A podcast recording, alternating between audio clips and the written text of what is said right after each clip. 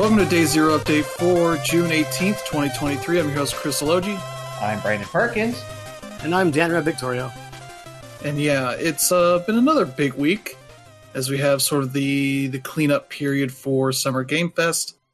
Uh, we've got stuff from the Ubisoft Forward showcase, the Capcom showcase, uh, the Xbox Games Showcase Extended, which was a weird show, uh, along with some other news of stuff where other people have not been slouching on announcing things. Mm-hmm. As uh, we got some uh, news for your PlayStation Plus game catalog for June. Mm. Uh, we got uh, yeah new demo that's out. We'll Danner and I will be talking about it. Uh, new game for your Nintendo Switch Online Plus expansion pack, mm-hmm. uh, as well as some dates here. And uh, we got bad news for the Embracer Group. So yeah. more so the people, uh, uh, the people that are not executives, mm-hmm. mostly. So yeah. we'll talk about that. Uh, before we do, we'll talk about what we've been playing. Uh, and I'll kick it off here. I have been playing some Dordogne. Uh, this is an adventure game, essentially a narrative adventure mm-hmm. game uh, about a girl who uh, is visiting her grandmother's house after she has passed away. Uh, they signify why she is visiting, as far as this is related to them, like cleaning out the house, uh, mm-hmm.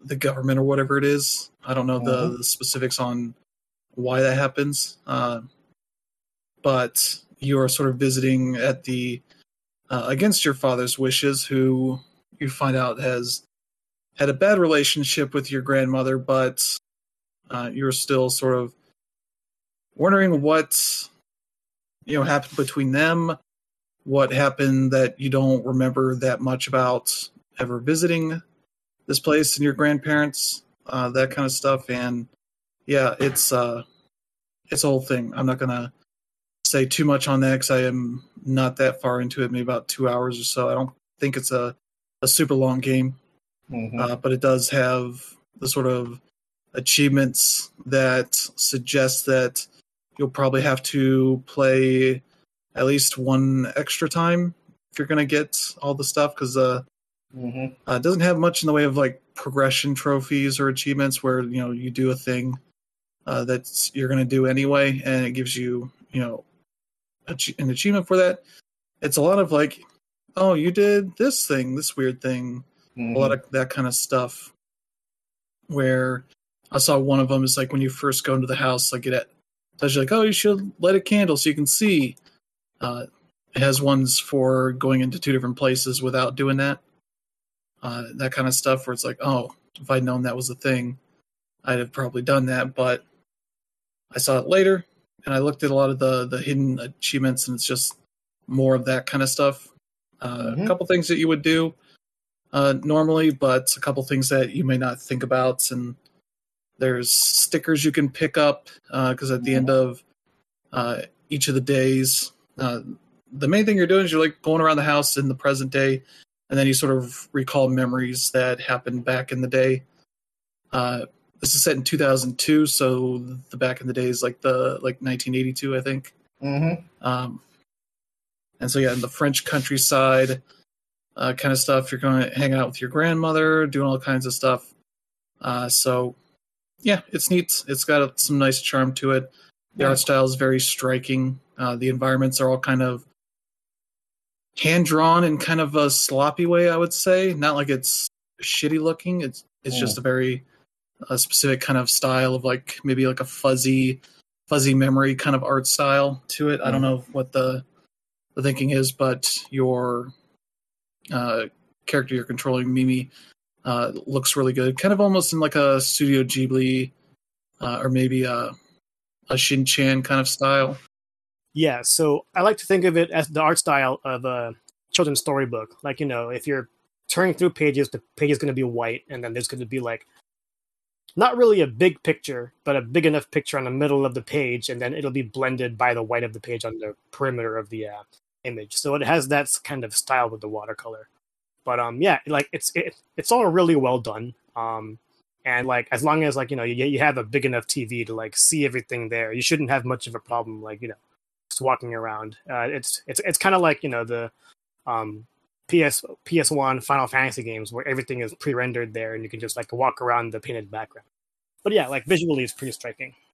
Yeah, it's the only real issue I have with this is it's sometimes a little bit hard to tell like what the boundaries of what you can walk around these areas. So sometimes I'm trying to walk around just see if there's little things to interact with, and I go like, oh, I can't really move, so I guess I'm done looking at whatever's in this area, that kind of stuff. But yeah, you pick up little stickers and that kind of stuff, and at the end of the day, you make uh, a page of you know photos you've taken, uh, stickers. You make like a little poem uh, based on words that you weirdly like find in the environments or pick while you're doing dialogue, which you're also that stuff also shows up in the environment. You're just Mm. using a cursor to pick it uh, versus you know walking around and seeing a big word show up. Uh, so you're kind of using that stuff to make poems, Hmm. uh, but it's very it's very kind of obtuse in the way it does it because you're just picking a word and then it pulls up like a couple different lines you can pick from that kind of stuff that's like oh this is weird but uh, you know i don't think you're intending to ever make like good poems or anything Mm. uh, the way it's set up so that is uh, a pretty neat little game uh, so i might i'll probably finish it maybe play a little more maybe with a guide to see like where uh, the little side stuff is that i missed because yeah there's certain stickers you can only get on certain days that kind Mm. of stuff and it's not really clear uh, without literally wandering around every inch of every area you're in to see like where it is because it doesn't really show it up front Mm. you just kind of see it as you get close to it so that's Dordogne. It's on Game Pass, but it's also on everything PlayStation, Xbox, PC, and Switch. So you can play wherever you want. Uh, and then I played a bunch of demos. Uh, I've done videos for almost all of these. Uh, I'll tell you why the one doesn't have a video, but uh, there's Viewfinder, which is on uh, PlayStation and PC. This is a first person puzzle game. Mm. I believe the developer sort of described it as a mix of maybe Portal and something like Antichamber, uh, like a perspective kind of puzzle game. Uh, a little bit of tricky stuff, but uh, the big mechanic here is that you are able to uh, take pictures with like a Polaroid type of camera Mm. of uh, the environment, you know, hence the viewfinder uh, that you then hold up in front of your face and uh, with the left trigger, and then you use the right trigger to place it in the environment uh, where it pulls this picture into like a 3D, uh, you know, backdrop essentially with uh, you know objects and you know uh, furniture and whatnot you have in the picture uh, being laid down there. Uh, the the thing that gets a little tricky with that once you do get the camera in the uh, for like the last couple of levels in the demo uh, is that if you uh, there's one that like has fences that you're trying to get around and so it's like oh i'll take a picture of you know the edge of this area without a fence on it and just overlay it here uh, the the empty space also shows up in the environment. So uh, it kind of erased certain parts of the stage where it's like oh okay this is weird but uh, to be a little bit careful with my platforming around uh, but i was able to make it work. But uh, there's a, a story that's going on. You get a little glimpse of it. Um, and it's uh, it's they have a rewind mechanic so that you know if you take pictures uh, that end up making poor choices for you know things to lay over the environment. You can just rewind back again you know and try it again uh, that kind of stuff. But the the first handful of levels that are in this demo you're just walking around and finding pictures that have already been taken. And so you're using that to solve puzzles or get across the environment that kind of stuff. Uh, so uh, really neat style really neat uh, puzzle mechanic kind of stuff uh, so that'll be fun like one of the early puzzles you know you're putting these batteries on this teleporter device uh, but there's only two around and then you find a picture of the area where a battery used to be and you get to lay it down again to get a, an extra battery that way. So there's means of like cloning batteries and other things like that. So it's a really neat looking demo. So Mm. that was a lot of fun to play, but it's not super long demo. It's like maybe six or seven stages. So Mm. I'm looking forward to that. That's out next month, and I have a hunch that based on the dates, uh, that'll be out on a Tuesday in the middle of July, uh, the 18th. I assume that will be on PlayStation Plus game catalog for extra and premium people. Uh, so that would be nice if that ends up playing out. All right. Uh, there's Lies of P, uh, the Pinocchio Souls like. Um, That Mhm. kind of has a, of the the style of a Bloodborne Mm-hmm. to it. Um, this demo is pretty good. Uh, it is really rough around the edges because it's does not have a very good means of uh, teaching Mm. you how to play it Mm. and how like the the mechanics work because it's not. It does some things different than your typical Souls game. Mm. Um, because initially when you set up, you pick like a build, so it's like strength, dexterity. I forget what the third one is, and so you get a weapon out of that, and two abilities. Because as you fight, you're filling up these meters that uh, it's three meters, uh, but your main ultimate is a one meter. Uh, then you have a uh, another one that is involving your block. Uh, you hold L1 and then hit triangle, which is your your ultimate there. Um, and I could not figure out what the heck I was doing with that one. I guess it makes it easier to do like a perfect block or something like that, which I just for learning this game, I was not understanding that at all. Uh, it does have pop up tutorial stuff, so it'll tell you like about a mechanic, usually sometime around when you engage with a mechanic in the Mhm. game. Uh, but sometimes those tips are written poorly in a way that I just did not understand it when I was skimming it at first, and then uh, came back to it to reread it and was like, "Oh, that's what this is talking about." Uh, I sort of took it in a different way, or it doesn't explain things very well at times because there's you have your main weapon, uh, and then you have your left arm that is a weapon, but they Mhm. don't ever explain. At least the the the forty five minutes to an hour that I played on the on the video, like what the hell this left arm is for. Mhm. Um, I just happened to run into like your first big like mini boss Mm-hmm. uh, that's holding a key that you need to get to the next area and you know your first actual save point.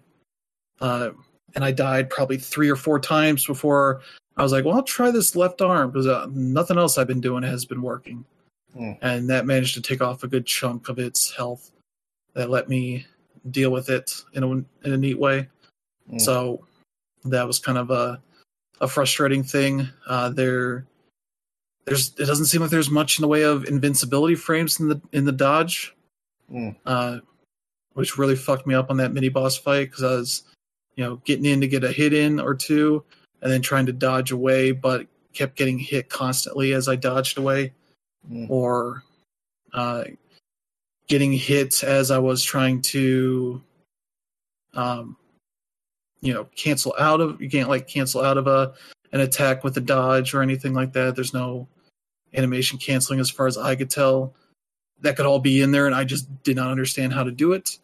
Um, but yeah, that there's like a lot of stuff like that that is weird. Uh, the uh, the bloodborne mechanic of where you got hit and if you returned uh, some damage their way uh, quickly enough, you could regain that health. That's kind of in here, but in the block stance, uh, as you take uh, damage while you're blocking, it kind of does some chip damage Mm. that shows as like a faint, uh, you know, shrinking of your bar. Uh, but if you get to hitting an enemy uh, a couple times in, in the, you know, a few seconds later, uh, you get that health back. So you got to Mm. Get an opportunity to keep some of that health.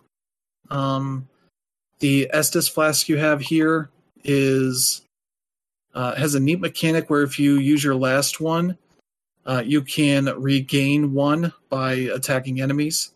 So you are never really permanently out Mm. of health, uh, a health refill uh, for too long. So you can kind of just be like, oh, I know where some, you know, easy enemies are, I'll go get some hits on them and refill this so I can get my health back, that kind of thing.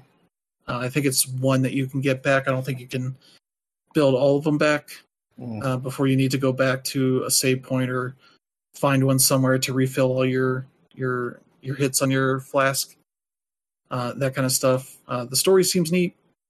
Mm. Uh, it's largely influenced by the original story that was pretty dark. Um, but obviously, it's about you know this French town that has been or Italian town, I think, that has been decimated by puppets. Uh, you know, as far as you know, all the all the people are gone.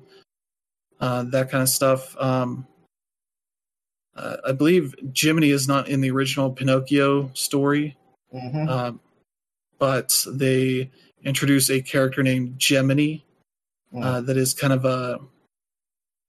He comes off as like a very robotic voice, so he could be like a robotic cricket. They don't ever show him. Mm. Uh, his voice is kind of very much like a a robotic kind of voice, electronic kind of voice that has a lot of interference in it Mhm. that's causing like stuttering and that kind of stuff. So uh, there's that, but you're you're listening to what I think is like the uh, the little uh, good witch that like revives Pinocchio kind of Hmm. thing. Uh, I think she is like doing a lot of the narration, telling you like what's going on or what you need to do, that kind of stuff. But otherwise, everything works pretty well. It's you know, it's you know fairly janky and clunky like Souls games were Mm. and still kind of are. Um, yeah, the style to it's pretty good. It's a it's a game worth checking out. It'll be on Game Pass, uh, but it'll also be on PlayStation and PC as well. Mhm. So that's something you can check out. And the demo is probably worth checking out as well. Playing for a bit. I don't know if any of that carries over, but I believe it is a fairly meaty uh, chunk of the game to check out. Uh, so that's uh, a thing there. So. Yeah. And uh, let me see what else. Final Fantasy 16. I played about an hour of this. I did a video of that first hour, uh, which is a lot of story Mhm. stuff, um, unsurprisingly, but uh, it was pretty interesting.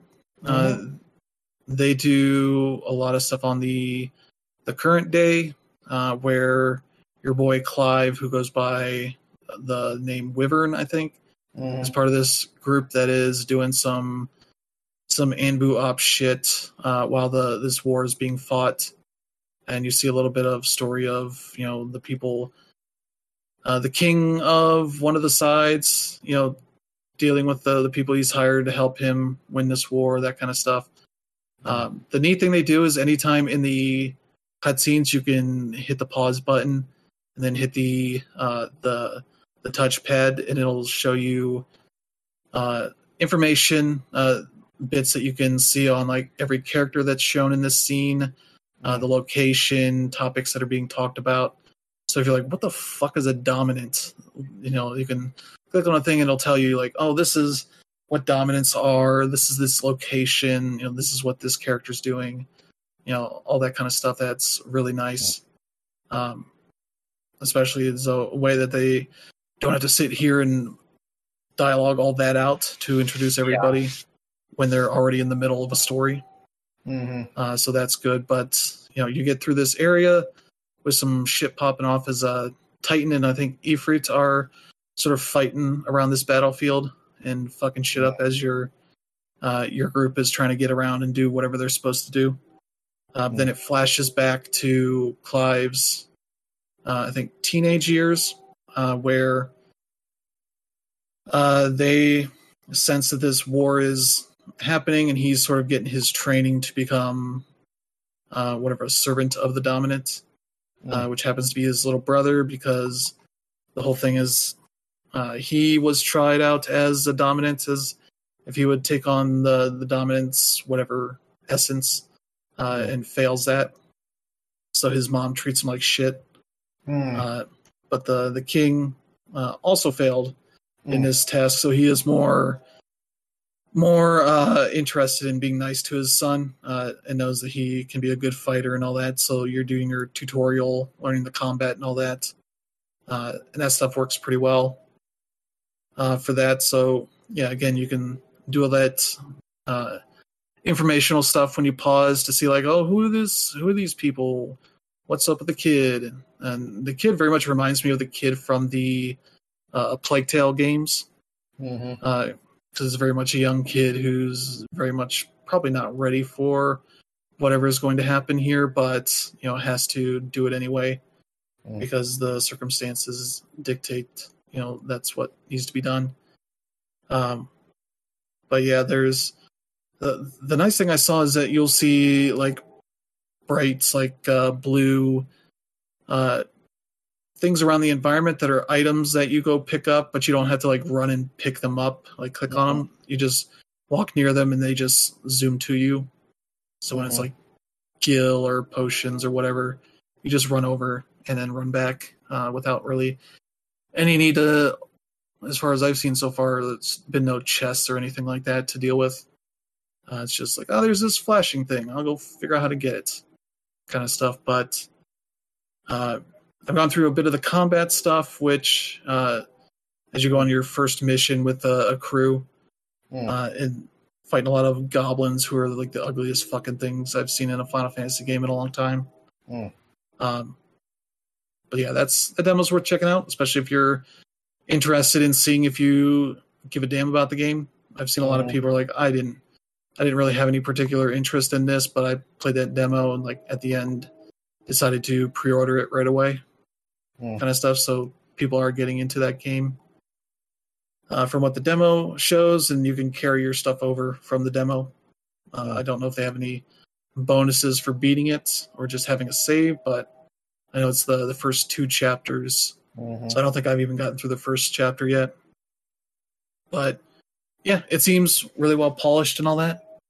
Mhm. Um, there are just some like accessibility things I would have liked, uh, like being able to turn off or minimize the camera shake because with like Titan or fighting around, the camera just literally shakes a bunch. So I'm like just trying not to focus on anything because it's just gonna uh, let things settle down so I know where the fuck I'm trying to like go and look at uh, in that area. So there's a couple things like that, but nothing really too annoying or anything like that. But I definitely see the influence of both Game of Thrones and the the 2018 God of War uh, on that stuff. So yeah, that looks neat.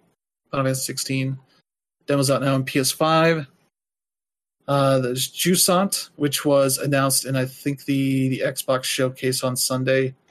Uh, this is the next one of the next Don't Nod games. Uh, it is I think this is just a Steam demo for the time being, uh, but it's coming to PS5 and Xbox Series X. Uh, this is the one demo where I did not record a video, or, or I tried to record a video, but it did not work out because it is one of those games that is intensive enough that trying to even turn down all the settings to uh, make it work better. Uh, it was running fine for me, but the recording was just not working at, at all. It was just constantly freezing up. So I just decided not to bother with that. But uh, the game itself is kind of a, a rock climbing game. Uh, there's some sort of like an environmental message to it because I think this is an area that uh, used to be underwater and the water has receded uh, for some reason, probably climate change. Uh, 'cause it very much looks like a, a little bit of a Mad Max kind of area. Uh, but you're climbing this, climbing this giant tower, uh, and uh, looking around, uh, finding you know some story bits uh, around there, but also the the climbing is kind of a mix of, uh, I would say maybe Grow Home, the the Ubisoft little series, and uh, the climbing stuff that was in Astro's Playroom. Uh, a little bit of that because you're using your left trigger and right trigger to, uh, and the analog stick to move your arm to grab onto a hold as you pull yourself up, uh, and then you know use the other one to move your other arm, that kind of thing, back and forth. Um, there's stamina for uh, your arms or your right arm, maybe I think is the only one I saw, but uh, so then you at times maybe just want to like let go of your uh, right trigger uh, so your arm can kind of uh, be uh, free a little bit to regain some stamina there. Uh, but there's you know points where if you're pushing yourself too much while you're climbing, your stamina meter kind of uh, loses a bit of its uh, potential, you know, fullness on that bar. Uh, you get your cap lowered, I guess. Um, but yeah, you're kind of planting the little pythons, whatever they're called, uh, in the rock, uh, as well as there's some designated areas for that stuff, so that if you mess up trying to make a big jump or whatever, you know, you're not going to lose too much progress. Mm. Um, and then you can just when you get up to the the ledge, up to you know a free space, you can hold down the the circle button or B button and pull them all back. Uh, so they don't really they get realistic in some aspects, and others are just like ah whatever, it's not that big of a deal, that kind of thing. But uh, it seems really neat. Uh, it's a very kind of chill game from what I've played so far. Uh, I assume there'll probably be some tension in making big jumps and all that kind of stuff. But uh, from what it's shown so far, uh, it looks really neat. It has a nice style to it. Mm. Then you get that little creature with you that has like a, a butt face. So there you go. Jusant, PS5, Xbox Series X and S, and PC. Uh, this demo is only on Steam as far as I know right now. Mm. Uh, let's see. Wizard with a Gun is one of the new Devolver Digital games. Uh, this is a uh, a fairly standard kind of genre, uh, a roguelite uh, survival game uh, where you're collecting a lot of materials, almost like a mix of maybe Don't Starve and uh, maybe uh, a fairly standard like dual stick shooter roguelite kind of game Mhm. to it. Um, you're one of these wizards. They show like a handful of them early on. Uh, I think you saw that in the the trailer, or there's like a, a little bit of music to it of these characters sort of approaching this area where chaos is reigning supreme and about to end the world. And you find a means to get to this tower where you can reset time, and uh, along the way you're sort of gathering materials to repair machines in that in that little tower area uh, outside of time. Uh, finding place, you know, building little chests to store some of your extra materials for safekeeping. Uh, you get a little book uh, that is sort of your your codex, which you use like a gun to uh, scan items so that they can be things you can potentially build, whether it's decorative items or you know machines and stuff. Use uh, or build or whatever. Uh, so Mhm. it's a lot of uh, a lot of stuff where you're kind of uh, going out, shooting some enemies, uh, getting some materials, uh, going back into your tower to use those materials to build the next thing or whatever. Mm. Um, you're building guns, you get skills uh, to get more types of bullets and you know other machines and such you can put in your tower area, that kind of stuff. So like I had uh, fire bullets for my gun, but there's also like poison bullets and uh, I forget what the other two were, uh, but there's some of the stuff that you're able to unlock. So that seems really neat. I forget when that's supposed to be coming out. I think it's later this year. Jusant's later this year. Um, so yeah, it has a really nice look to it. Uh, but yeah, that's uh, that's a fun demo. Uh, has seems to have more than what I played, uh, but I played enough like to get to the the the core loop, and I was like, okay, I see what's going on here.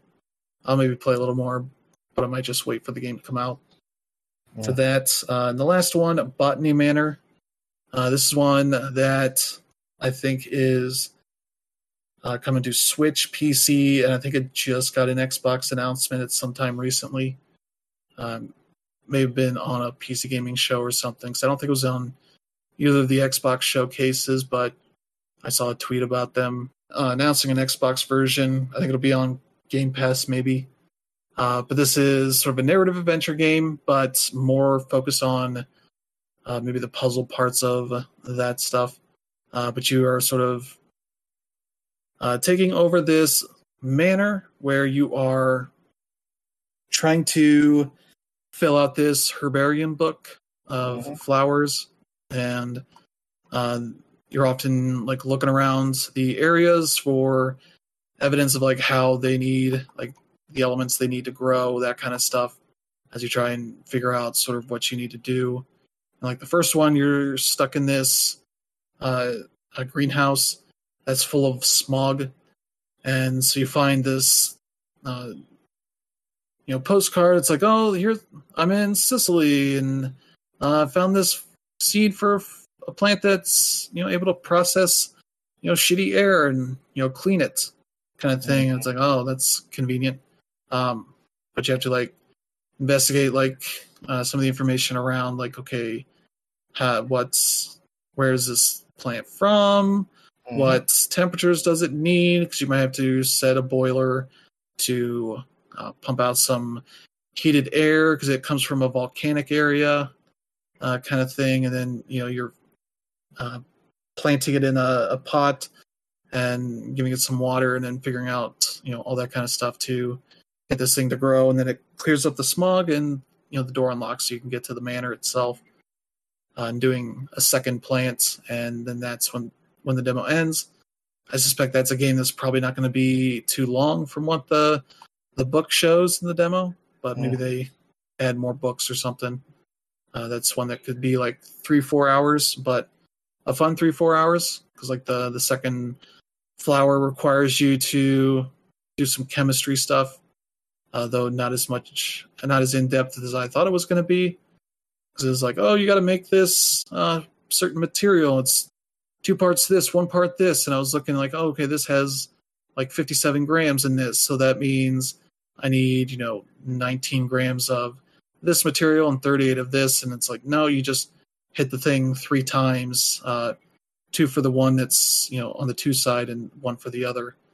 Uh, it wasn't very involved as I thought it would be, but it still worked out. Uh, and there's like other places in this manor that are locked, so it's like, okay, you'll go there to work on other plants that are going on here and other parts of the the grounds that are locked away as well. So it's got a nice vibe to it, very chill, but uh, some cool stuff there. So that one's also, I think, coming out later this year. I could be wrong, but uh, I think that's another one that's later this year. So yeah, Mhm. that's uh that's all the demos I've been playing. Uh, looking forward to all of them. I think so. Mm. There you go. How about you, Brandon? What have you been playing? Uh, well, I have played and finished the campaign for Zelda Tears of the Kingdom. Um, that last fight against Ganon is a bit of a marathon. Um, I would advise anyone who is, you know, getting ready to do that part of the game to really stock up on items that can, you know, uh, either cure you or, you know, keep you from being affected by gloom because not only is gloom like everywhere in that area leading up to Ganon, but Ganon himself, all of his attacks come with uh, gloom effects on them, and that that fight against him goes through like four different phases. Uh, it starts off with something basically vaguely, more or less like uh, the fight against Phantom Ganon that you that you might have already encountered. Then the second one, he become he goes into something akin to um, the multiple Phantom Ganons, like what you did at the Sanctuary and Hyrule Castle, except this time you're by yourself, uh, while all of your pals are, you know, trying to hold off enemies. Um, and then there's he then turns into the Demon King, and that is just a whole fucking just yeah, it's it's difficult. And then at the very end, he transforms into a dragon, um, like one of the various dragons that you see flying around Hyrule. But in this case, the light dragon kind of comes to assist you in the fight. So it's a lot more kind of spectacle than it is like an actual legit boss fight, but it's still difficult. Um, and keep in mind, if you die at any point, you have to go through all the phases again. So yeah, um, so I finished that. Um, I'm also playing another game that I can't talk about because I'm still under embargo. Just say I'm enjoying it and it's fun, um, and I like it a lot. And uh, I've also been playing ULTRAKILL, which of course is the sort of cult boomer shooter that is about as grim dark as grim dark can be. You're basically playing a combat robot that runs on blood as fuel in a dark apocalyptic future where humanity has all been eliminated because all the robots have killed all of the humans and all organic life in order to get their blood, and now they've decided to go through the curtains of death and descend into hell to get more blood to fuel themselves. Um, graphically, it's very crude. It's very reminiscent of like you know late '90s PC gaming, you know Quake 2, that kind of thing, uh, System Shock 2, and yet somehow it's it's it's another example of how you can express a lot with just very little because it can be surprisingly disturbing um, in spite of itself. Um, but yeah, that's what I'm playing. So, Dan Red, what about you? Yeah, I mean, I've been playing a whole bunch of stuff that uh, both of you have been playing, uh, so I'll go ahead and get to it. So, like you, Brandon, I also uh, finished the main campaign for Tears of the Kingdom. Mm-hmm. You know, the game came out on May 12th, and uh, I would say I took my took my sweet time on it. Um, I remember when Breath of the Wild came out, um, I did take my time, but um, I also like had like one of like the first reviews up for like sites that are like you know at our level. Like you know, obviously we don't we don't get codes from Nintendo, so we didn't like have it up um, on the first day like most people did. But um, yeah, I was motivated by that. And then when Tears of the Kingdom came out, I said, all right, I'm gonna go ahead and take my time. And the only reason why I felt a little bit rushed was because uh, last week I I received three codes uh, for a bunch of like um, embargo games that are two of them have lifted, one of them have not, and one of them is is what you're playing right now, Brandon. Mm-hmm. And I was like, yeah, maybe I should go ahead and get a move on and finish. This. So like obviously, um, for the most part, even though you started it a little later, uh, a lot of our paths were pretty much mirrored. You know, you you, you got to Ganon uh, last week, um, and I got I I got to him at at around the same time. And yeah, like you said, I would go ahead if if, if you haven't gotten there yet and you want to go ahead and you know fight Ganon um, I would recommend stocking up on food or recipes that would allow you to um, get some hearts back as a result of you losing them due to gloom. So, like, just to reiterate, the way gloom works is that it'll actually take away your heart container like that. Like, you don't lose health, you lose part of your maximum health. And the only way you can get that back is to see sunlight. And obviously, in the depths of Hyrule, there's no sunlight. So, there's that. Uh, my other recommendation would be to do what I did and save right before then, and also leave a um, warp marker on there. That way, you can just decide to leave, stock up, stock up, and then go ahead and use the item, uh, or not use the item, but warp directly uh, where Ganon would be, so that you can go ahead and handle that. Uh, the main thing, though, is there are multiple phases to that fight. Um, mm-hmm when you get to the depth, you know, you have like sort of a mini dungeon where you have to go ahead and go through all the gloom, but you also have to fight through armies and armies of um, the various enemies you, you play through in the game. So there's Bokoblins, there's Gibdos, there's um, all the, all these things, and in my opinion, mm-hmm. this is actually this this is actually where it's um, at its hardest because there is no way that you can like you know dodge 50 people at a time and that's where you're going to lose most of your health at least that, that's what it was mm-hmm. for me mm-hmm. Um, and then when I got to Ganon or Ganondorf, I should say, um, yeah, the the boss fights are obviously hard, but you only have one person to focus on, so it's easy in that regard.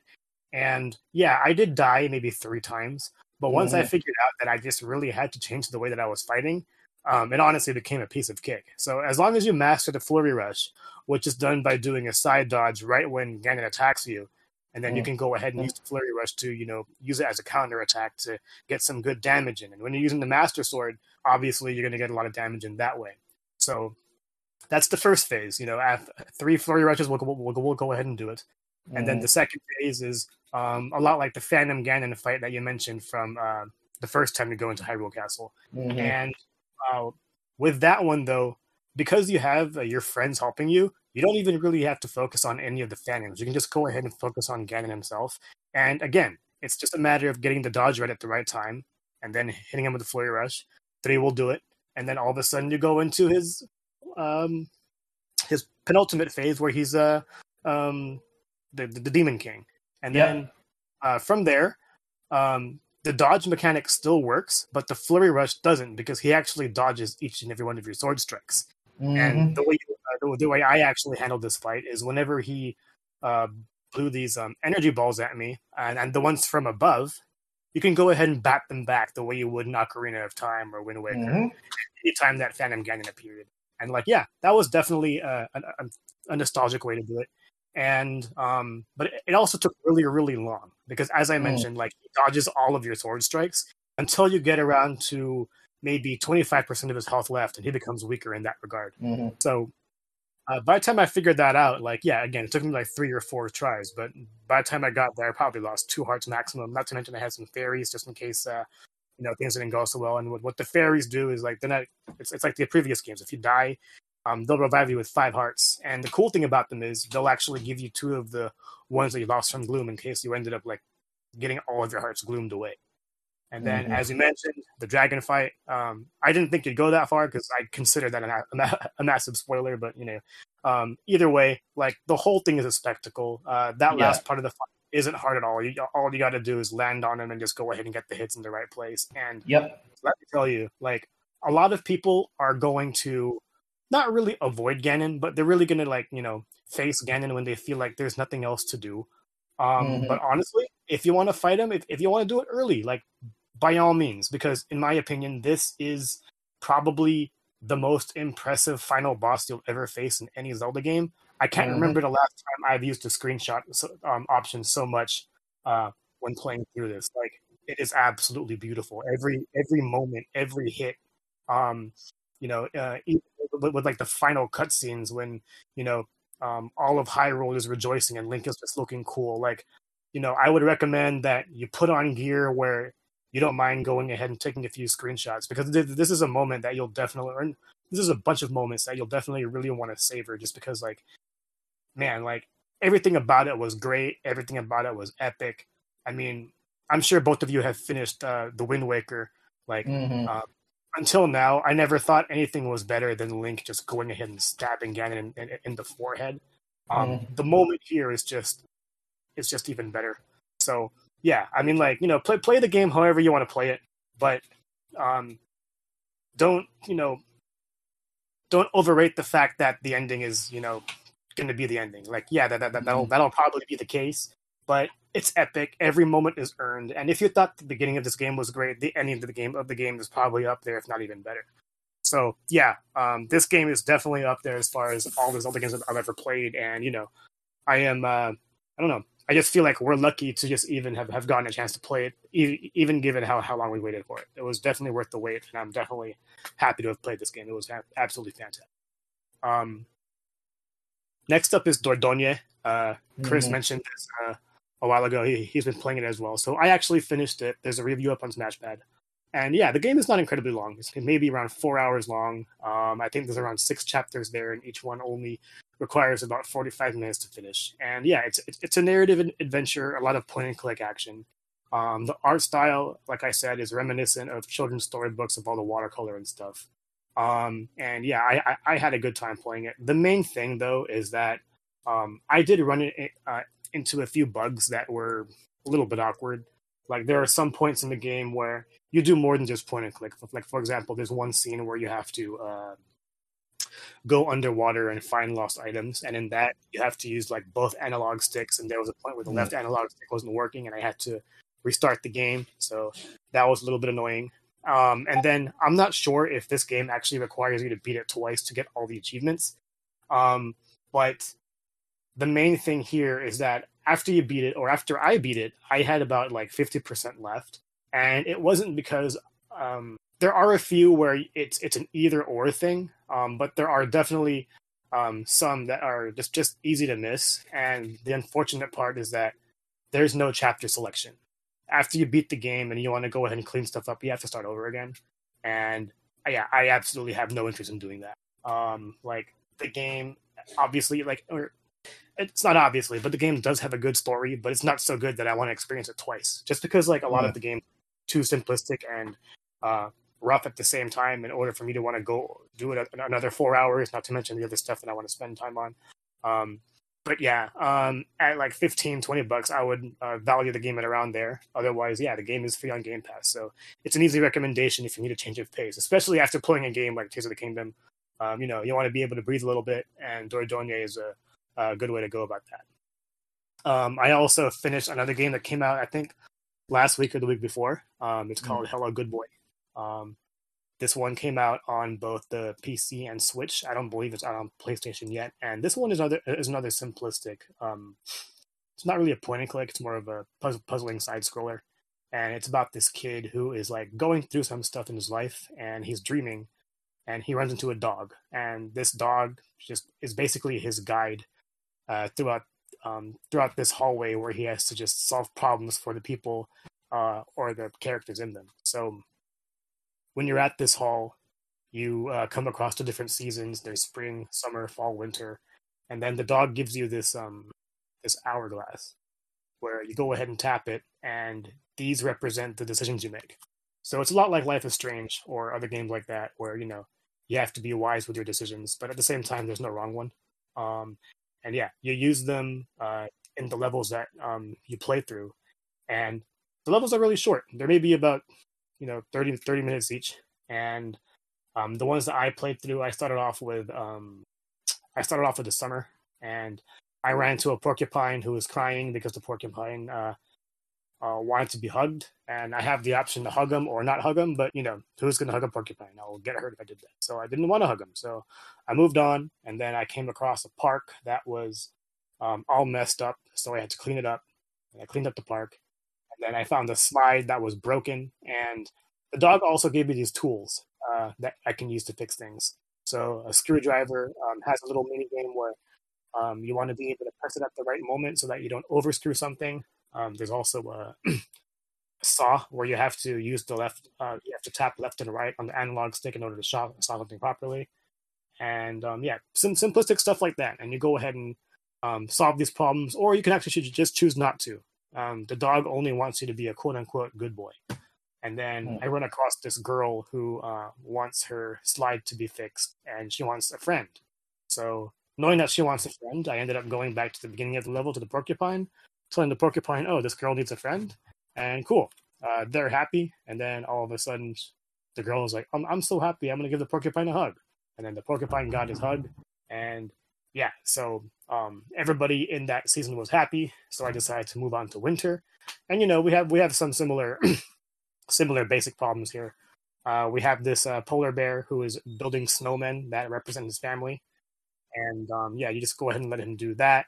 You can go ahead and clean up some um, snow in the lampposts to make sure that the uh, that the uh, building is, is, is well lit again. Um, and then you eventually come across a grandma who is sleeping outside in the cold because she wants to cook, but the problem is her her stove is not working. So you go ahead and fix that.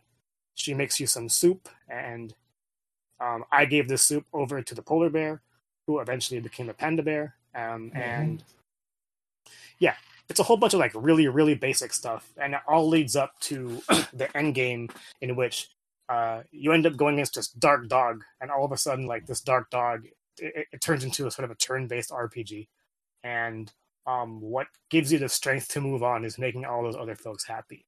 Now, you know, I just said that I beat the game, but I only ended up playing through uh, summer and winter. That's because uh, with the hourglass we have, you can only play two levels. So you play two levels, uh, you beat the final boss, you beat the game, and the game tells you that's not the real ending. So you go ahead and go back, and then you beat the other two dungeons you didn't do before, and yeah, you get the real ending that way. I don't know if I would say it's really worth it, especially since the Switch doesn't have any achievements.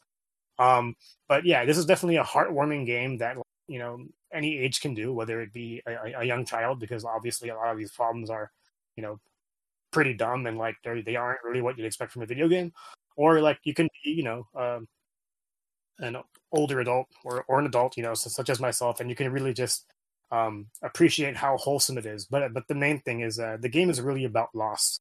And you know, um, not going to go into too much detail here, but you know, losing a pet is not easy. You know, um, going through certain things as you're a kid, as you go on go into adulthood, is not easy, and a lot of it is like understanding how to gain from loss. And Mm. yeah, I really appreciated the story it was trying to tell. I wouldn't say they said it; they they told it in the best way because I I feel like a lot of the puzzles and stuff that the game put me through were, were, were meaningless. Uh, Mm. But at the end of the day, like I said, it's another nice palate cleanser, especially after playing. Yeah. Um, moving on here, um, I also played and finished the Final Fantasy 16 demo, and I am one of the people that Chris mentioned, where you know um, I wouldn't really consider myself a huge Final Fantasy fan anymore, uh, just because like my time has uh, come and gone, uh, just based on the way the series has changed. Uh, unlike people like Pat, I don't I don't play um, FF14, so I don't really have you know that knowledge base with me, and mm-hmm. I do know that my favorites were all on the Super Nintendo. Um, I didn't hate Final Fantasy 15 as much as a lot of other people did. I just feel like the way it played made it not Final Fantasy. And the mm-hmm. main thing that I was looking for with 16, um, aside from the fact that like that, that it felt like it was that it had some of the charm, and it actually does. So as Chris mentioned, like the the game is definitely more mature uh, than you know you come to expect. Then again, it, it is an M-rated game, so there's that. It does follow Game of Thrones to a certain extent. Like the the language is very much Game of Thrones, even though we've seen probably half the series go through medieval times. Mm-hmm. Um, you know, uh, for those of you that played Final Fantasy re- uh, Seven remake, like the the girls in there, like Tifa and Aerith, like you know they're they're, they're gonna be suggestive in their own like um, little charming ways, but the the women in Final Fantasy 16 are literally like mounting men. Like yeah, like this game is unapologetic um, as far as being an M-rated game. Um, mm-hmm. But uh, at the same time, uh, everything from the music to the way the story is told is very reminiscent of like the way it was um, done a long time ago. With the main difference being the fact that it's a fully action-based battle system now. So mm-hmm. you know, um, you you have a melee button, you have a magic button, you have a dodge, um, and all this stuff, and all of it feels super responsive. I think this is like everything that Final Fantasy 15 was trying to be, but for some reason they just couldn't pull it off. Even though it's not really that hard to think of a modern control system that works, especially considering like you know you have games like uh, the, the Tales games where they totally work, or even Kingdom Hearts. And yeah. yeah. it feels like they really learned all their lessons from all these previous games. And um, from what I played, uh, yeah, I was just amazed from start to finish. Um, yes, I was uh, a little caught off guard and a little bit confused by like all the families there were in the game. Um, but you know, it's, it's, the same thing with Game of Thrones. And if you go ahead and do the research, like you'll you'll see what it is. Um, there is this button that you can press that pretty much explains you know the setting and some of the characters that you just came across. Um, it's not so much like a summary of like what you did when you last played but it's just more of a better understanding of what you're going through at the moment. Mm-hmm. um, so with this game you know like, like chris mentioned you have the little prince who you're actually um, uh, supposed to uh, defend. And that prince yeah he's very reminiscent of that kid in the Plague Tale games. Like he sounded just as whiny. Um, I wouldn't it, wouldn't have caught me off guard if the kid yelled Amicia like anytime he needed something. But um, it was cool just seeing how all of these characters interact with each other. And yeah, like it seems like this is like the Final Fantasy that we've been waiting for and what we wanted games like 13 to be. So I think it's what we're headed uh, on on the right path with that. If I had any complaint though, uh, it's the fact that the world map is actually a menu. Um, I don't know if there are any uh, plans to like change this up a little bit because like even when you compare it to something like I don't know, um, The Legend of Heroes, where there isn't really a world map. Like you just go ahead and do everything by foot, but eventually it gives you access to things that, uh, to all the places eventually, like through the form of, of a ship. You know, mm. it, it, it kind of feels like that right away. But I do like I do like a sense of exploration in, in, in my RPGs, and I'm not sure if 16 will have that. So that's a little disappointing. But aside from that, like the story, the presentation, the the combat system, it all works for me. And then um, another big thing is the uh, the summon fights. So I'm sure like we've all seen the trailers of uh, you know Phoenix fighting Ifrit or whatever it may be. So you'll actually get one of those fights from the get go, and it feels like an on-rail shooter. So you know, giving me a little bit of Star Fox or like Panzer Dragoon while I'm playing Final Fantasy 16 is not uh, is not a bad thing to me. Um, mm. While it's not as involved with Star Fox, it's not as bad as the Gummi ship in um, uh, in Kingdom Hearts either. So like there, there, there's a lot of interesting points in this game, and the two hours that I took to finish it did not take two hours at all. So as soon as I finished the game, yes, I went ahead and pre-ordered it, and it, it is now my most anticipated game of the year. You know, I don't expect it to like you know be uh, even in the, the same class as uh, Tears of the Kingdom, but I don't remember the last time I've been this excited for a Final Fantasy and this demo was a big reason why, and it's probably the best demo that, I, that I've ever played. So you know, um, I have almost nothing but praise for it, and I'm I'm I'm, really excited to play it. Um, one of the coolest things that I did was um, in in the first battle, or something you notice later, but uh, after you guys know the the Final Fantasy uh, victory theme, right? Dun, dun, dun, dun, dun, Yep. Yeah, you, you get that after a boss fight, but it's um, so it, it's only after a boss fight, and it's done in like a church choir style. So it's kind of like the Halo theme, except you know it's Final Fantasy. And I was like, wow, this is epic. It definitely feels like Final Fantasy in a you know modern but old time, and it's definitely you know what I wanted there. You also have a little bit of hints of the of the crystal music, the uh, that, that you get from the from the menus in, in the original game, and like yeah, all of that is just the chef's kiss to me, and I, I I hope it really works out with the final product. So again, really excited about that. Um, the last thing I want to mention is uh, because I've been playing a lot of these games on PS5 uh, late into the night. Um, I also got a backbone um, for uh, you know my phones, and I got the PlayStation one, so it pretty much just turns my phones into a um, PlayStation controller. And I'm actually Mhm. really surprised at how the remote play works. Um, I don't have the best internet connection at home, um, so the fact that I was able to just you know plug it in, uh, go ahead and have my phone search for my PS5 and just go ahead and play, maybe after a minute or two of of, the, of uh, my phone looking for it, it was really impressive. Um, the main thing I, that I didn't like is that you know you have to download um, certain apps to use uh, to use it in the first place, and they try to nickel and dime you with a whole bunch of like subscription services that I don't really need because I don't really play games on my phone to begin with. But yeah, Mhm. using my uh, phone as a second screen and having like the, the ability to use buttons and just turn my TV off and play PS5 that way, especially with all the RPGs I've been playing, uh, has been a godsend. Um, it, it hasn't helped me from um, you know dropping the phone on on my face when I'm playing uh, super late and falling asleep that way. But it's it's it's nice to know that I have that option. And like, yeah, I know that um, PlayStation has uh, their handheld thing coming up, like whenever it decides to come out. But for what we have now, the hundred bucks was was was definitely well served. Um, it seems sturdy. It's comfortable to hold. The buttons click very nicely, and I'm liking it a lot. So if you're looking into the PlayStation backbone for any of your mobile devices, uh, yeah, that's about it. Awesome. All right, so yeah, let's get to some news. Yep. Uh, first up here, it is uh, almost time here for uh, the new PlayStation Plus catalog lineup uh, that's been announced for June 20th here on Tuesday. hmm Uh, and for whatever reason, the blog post on PlayStation Blog does not. Oh, now they just added all the games. Okay. Hmm. Uh, earlier, they just posted like six games that were on this list. So, uh, but yeah, the the highlight here is a new release for PlayStation. Uh, Rogue Legacy Two hmm is finally coming to PlayStation on Tuesday for PS5 and PS4. Hmm. Uh, so that'll also be on the uh, PlayStation Plus Extra Hmm. tier. Um, let's see what else is here. There is Far Cry 6 for PS5 and PS4. So you can check out the most uh, recent Far Cry game. Awesome. So there you go for that. Uh, let's see, Teenage Mutant Ninja Turtles: Shredder's Revenge, PS5 and PS4. Uh, that'll be a fun one for people that have not checked that out yet, Oh, yeah. because that is a very good game. hmm for whatever reason the PS5 and PS4 versions are not cross-buy. They like the the PS4 version runs at 60 FPS. They just released a PS5 version that's you don't get a free upgrade on that.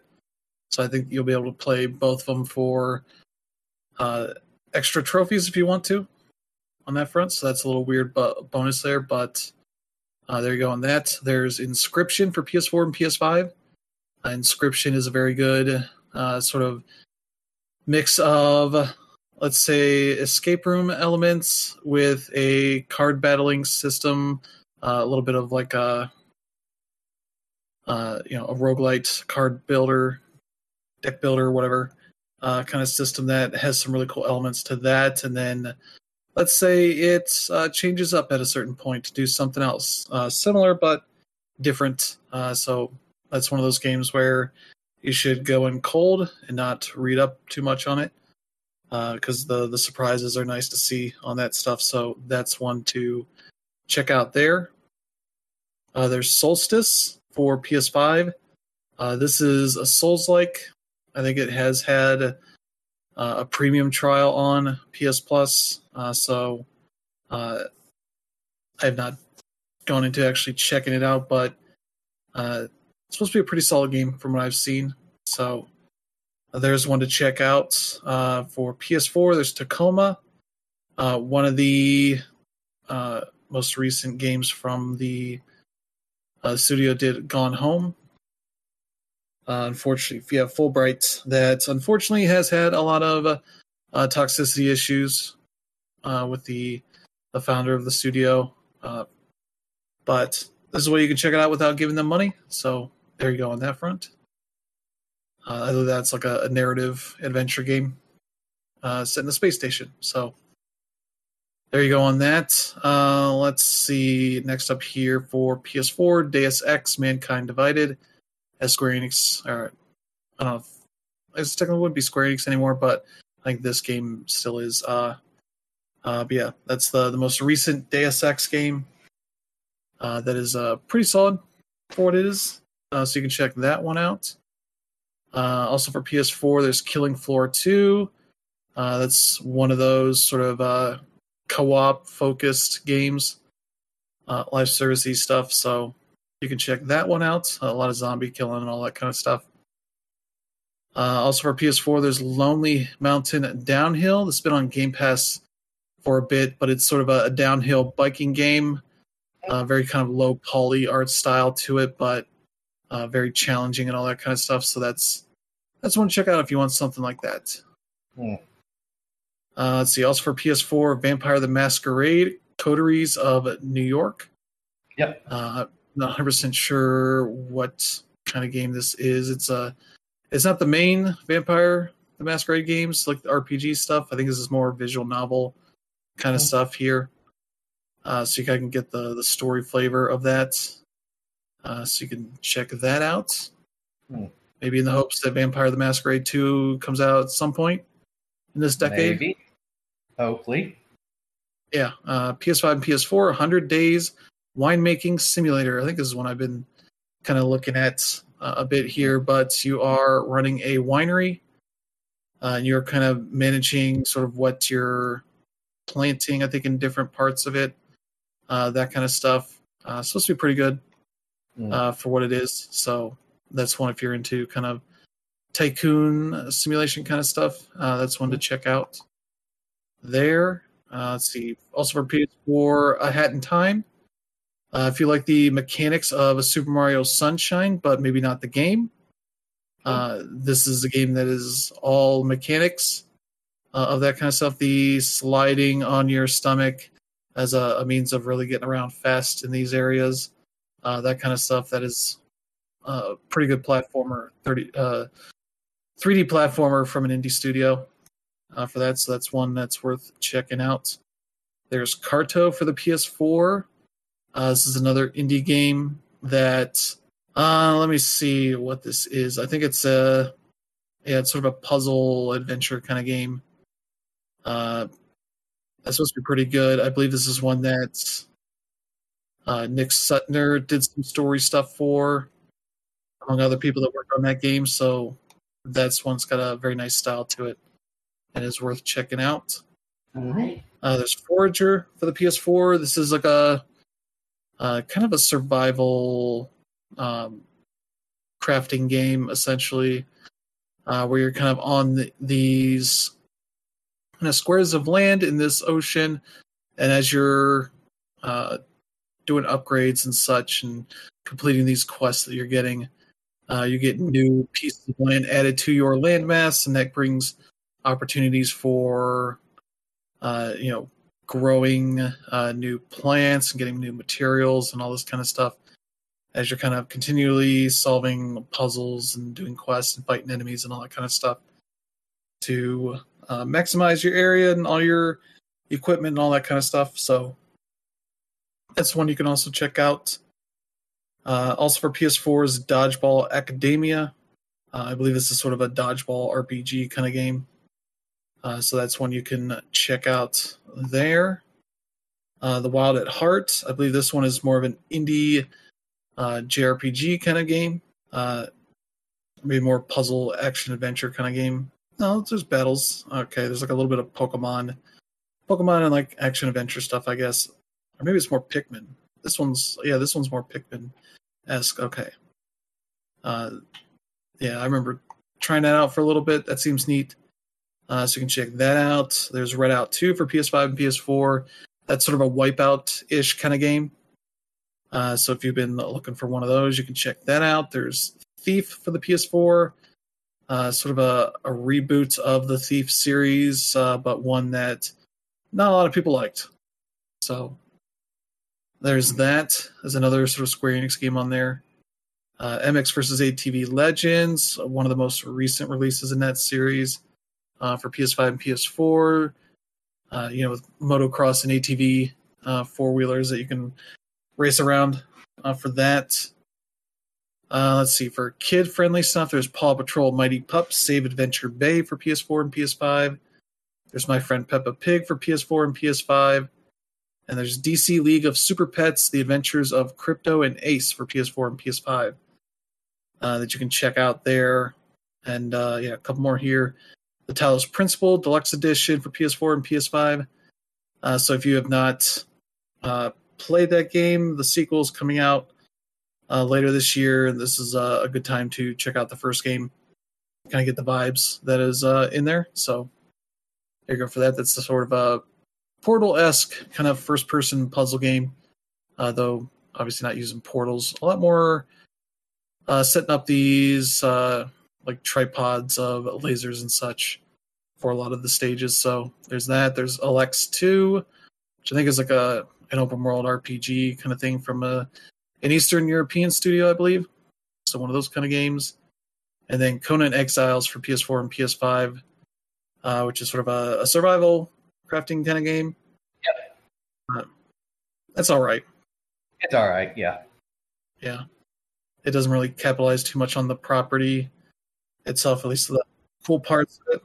You know, other than, you know, the violence and gratuitous nudity, if you're lucky yeah. enough to have a PC version.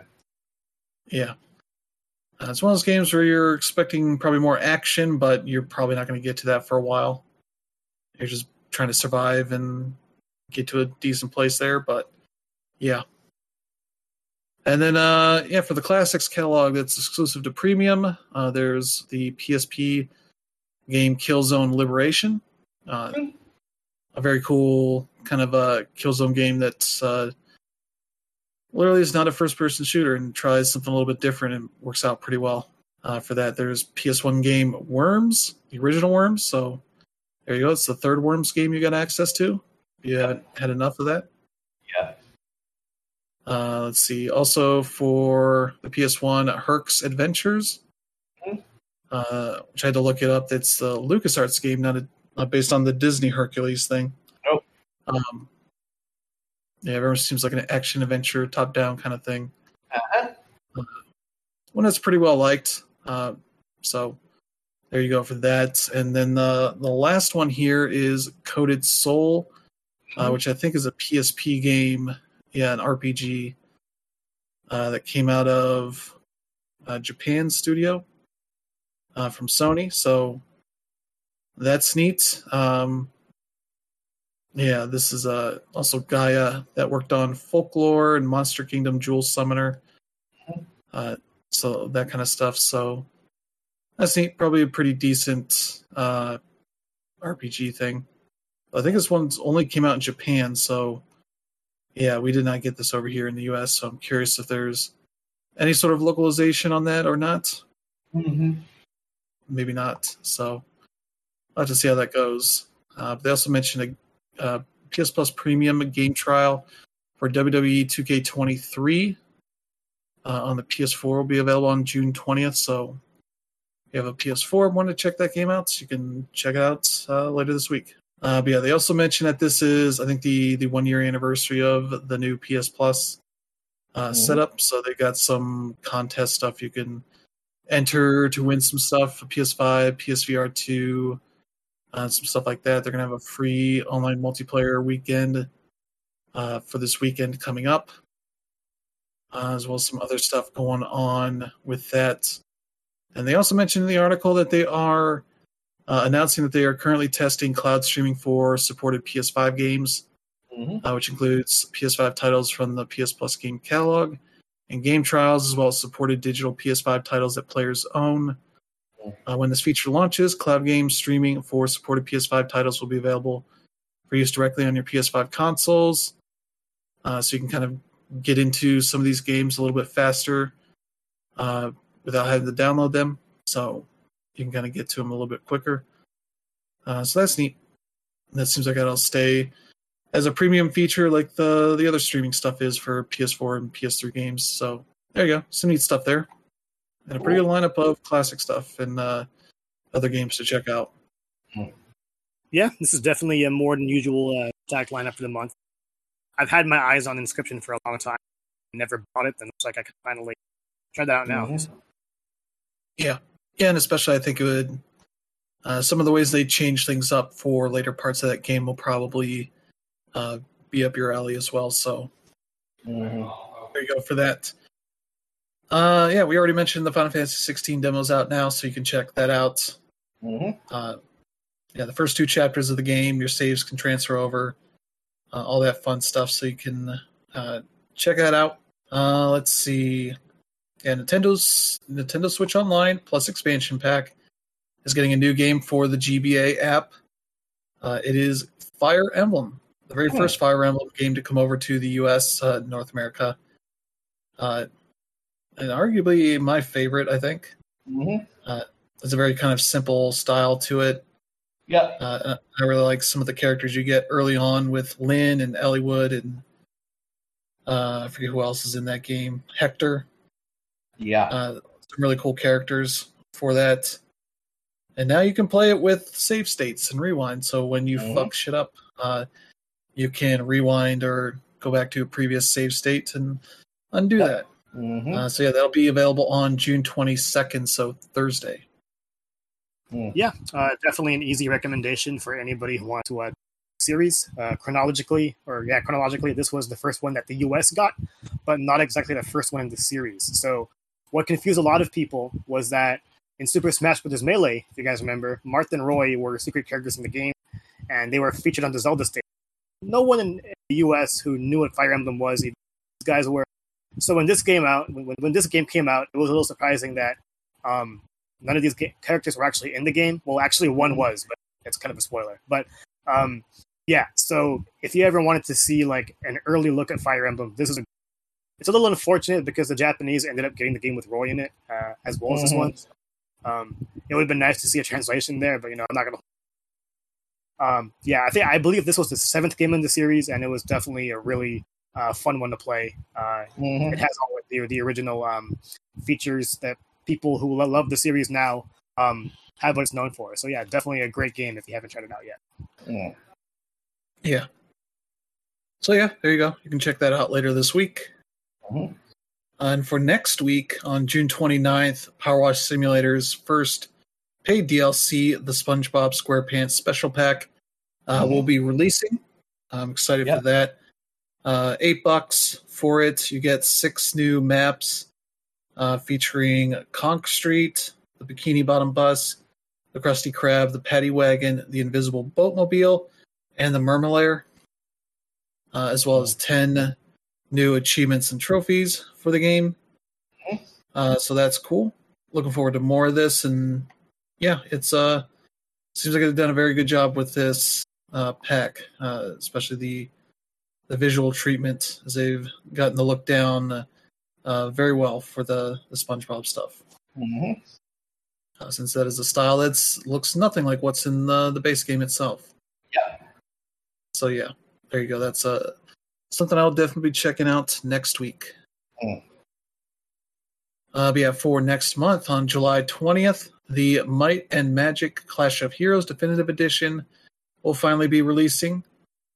Uh, this is the sort of remaster of the HD versions of the DS, you know, Might Magic Clash of Heroes game. Uh, they did console versions for PS3 and Xbox 360 and PC that uh, changed up a little bit of how it worked, and because you couldn't do a dual screen setup for, uh, you know, TVs and monitors. Mm. Uh, so they changed it up a little bit, but it still worked out really well. And yeah, the uh, this new version is going to uh, be all in 1080p HD. Uh, I think probably 4K as well. Maybe. Uh, but yeah, they have uh, added. Yeah, they got the multiplayer stuff in here. There'll be a demo during Steam Next Fest that starts on Monday. Uh, so you can check out, uh, I think, the first section of the game on there. Uh, but yeah, they'll have the online multiplayer in the demo, the campaign prologue. Mhm. Uh, so you can kind of check out the early parts of that game. So that's cool. Uh, yeah, this game's one of my favorites uh, puzzle RPGs out there. Mhm. Uh, so I'm excited to see a newer version that makes it a little more accessible for people. Mhm. Uh, yeah, it's coming from Dotemu, so that's cool to see. Hmm. And then yeah, we talked about Stray Gods, the role playing musical, uh, coming to PC on August third a few weeks ago. Uh, during the Summer Game Fest stuff, they announced that they are also releasing it on uh, PS5, PS4, Xbox Series X and S, uh, Xbox Yeah. One, and Switch as well. So you'll be able to play it on any of the platforms uh, you have. So Mhm. that's cool. That's the the cool little musical game uh, with some dialogue choices and all that kind of stuff. That looks really cool. Mhm. Uh, yeah, from the mind of David Gaider, lead writer and creator of the Dragon Age setting. Uh, so yeah, that's uh, got some good talent there behind it. So Mhm. looking forward to that in August. Yeah. Uh, yeah, then uh, PlayStation announced four new PSVR 2 games during this past week uh, on the PlayStation blog. Uh, there's Tiger Blade. Uh, yeah, it's a Korean neo noir action uh, cinema style game. Uh, so you get to fight through tons of hoodlums and such in uh, high stakes chase through the atmospheric and meticulously recreated marketplaces, docks, alleys, and streets of Sewon, Mm. uh, set in alternate Korea. Uh, Mhm. So there you go. That looks neat. Uh, no date, I don't think, on that one. Uh, let's see. Uh, okay. Yeah, no date that I can see, but that'll be coming uh, sometime this year. There's Wanderer, The Fragments of Fate. Mhm. Uh, this seems like a yeah an adventure game, uh, puzzles, some action stuff in there. Uh, it has a remake of the award-winning, critically acclaimed Wanderer. I think this was on PSVR. So this is basically a a next-gen remake of that game. So that's Mhm. cool. I'm trying to see if there's any dates or anything now that say they'll have more to announce in the near future. Uh, there's Pixel Ripped 1995, the third game in this series of like retro nostalgia uh, type of stuff. Mhm. Uh, I think there was one set in the 80s and one like uh, there was one like 85, 89, and now 1995. So I assume this will touch on like early uh, PS1 style games that you're playing and late uh, 16-bit games as well. So uh, that's cool. Hmm. That's out sometime in the near future. And then they're doing the Seventh Guest VR, uh, which is Seventh Hmm. Guest is sort of a uh, an infamous FMV game uh, from the 90s Yeah. uh, where you're trapped in a mansion of spooky ghosts and shit. Mhm. Dealing with all of that. I think there's like a fan sequel. It's called like the Thirteenth Guest or something like that, Mhm. uh, which is made with more modern FMV technology. So it's uh, very kind of goofy looking now. Uh, this is a VR remake of the original, so you got new puzzles, new spaces to explore, Mhm. and yeah, uh, 3D live action graphics. So that'll be wild to see. Mhm. Uh, see, coming out later this year. Uh, so yeah, that's cool.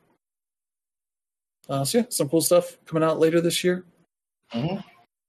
Then we get to the the big news of the week in the industry. Uh, the Embracer Group, uh, rapidly been expanding for the past several years.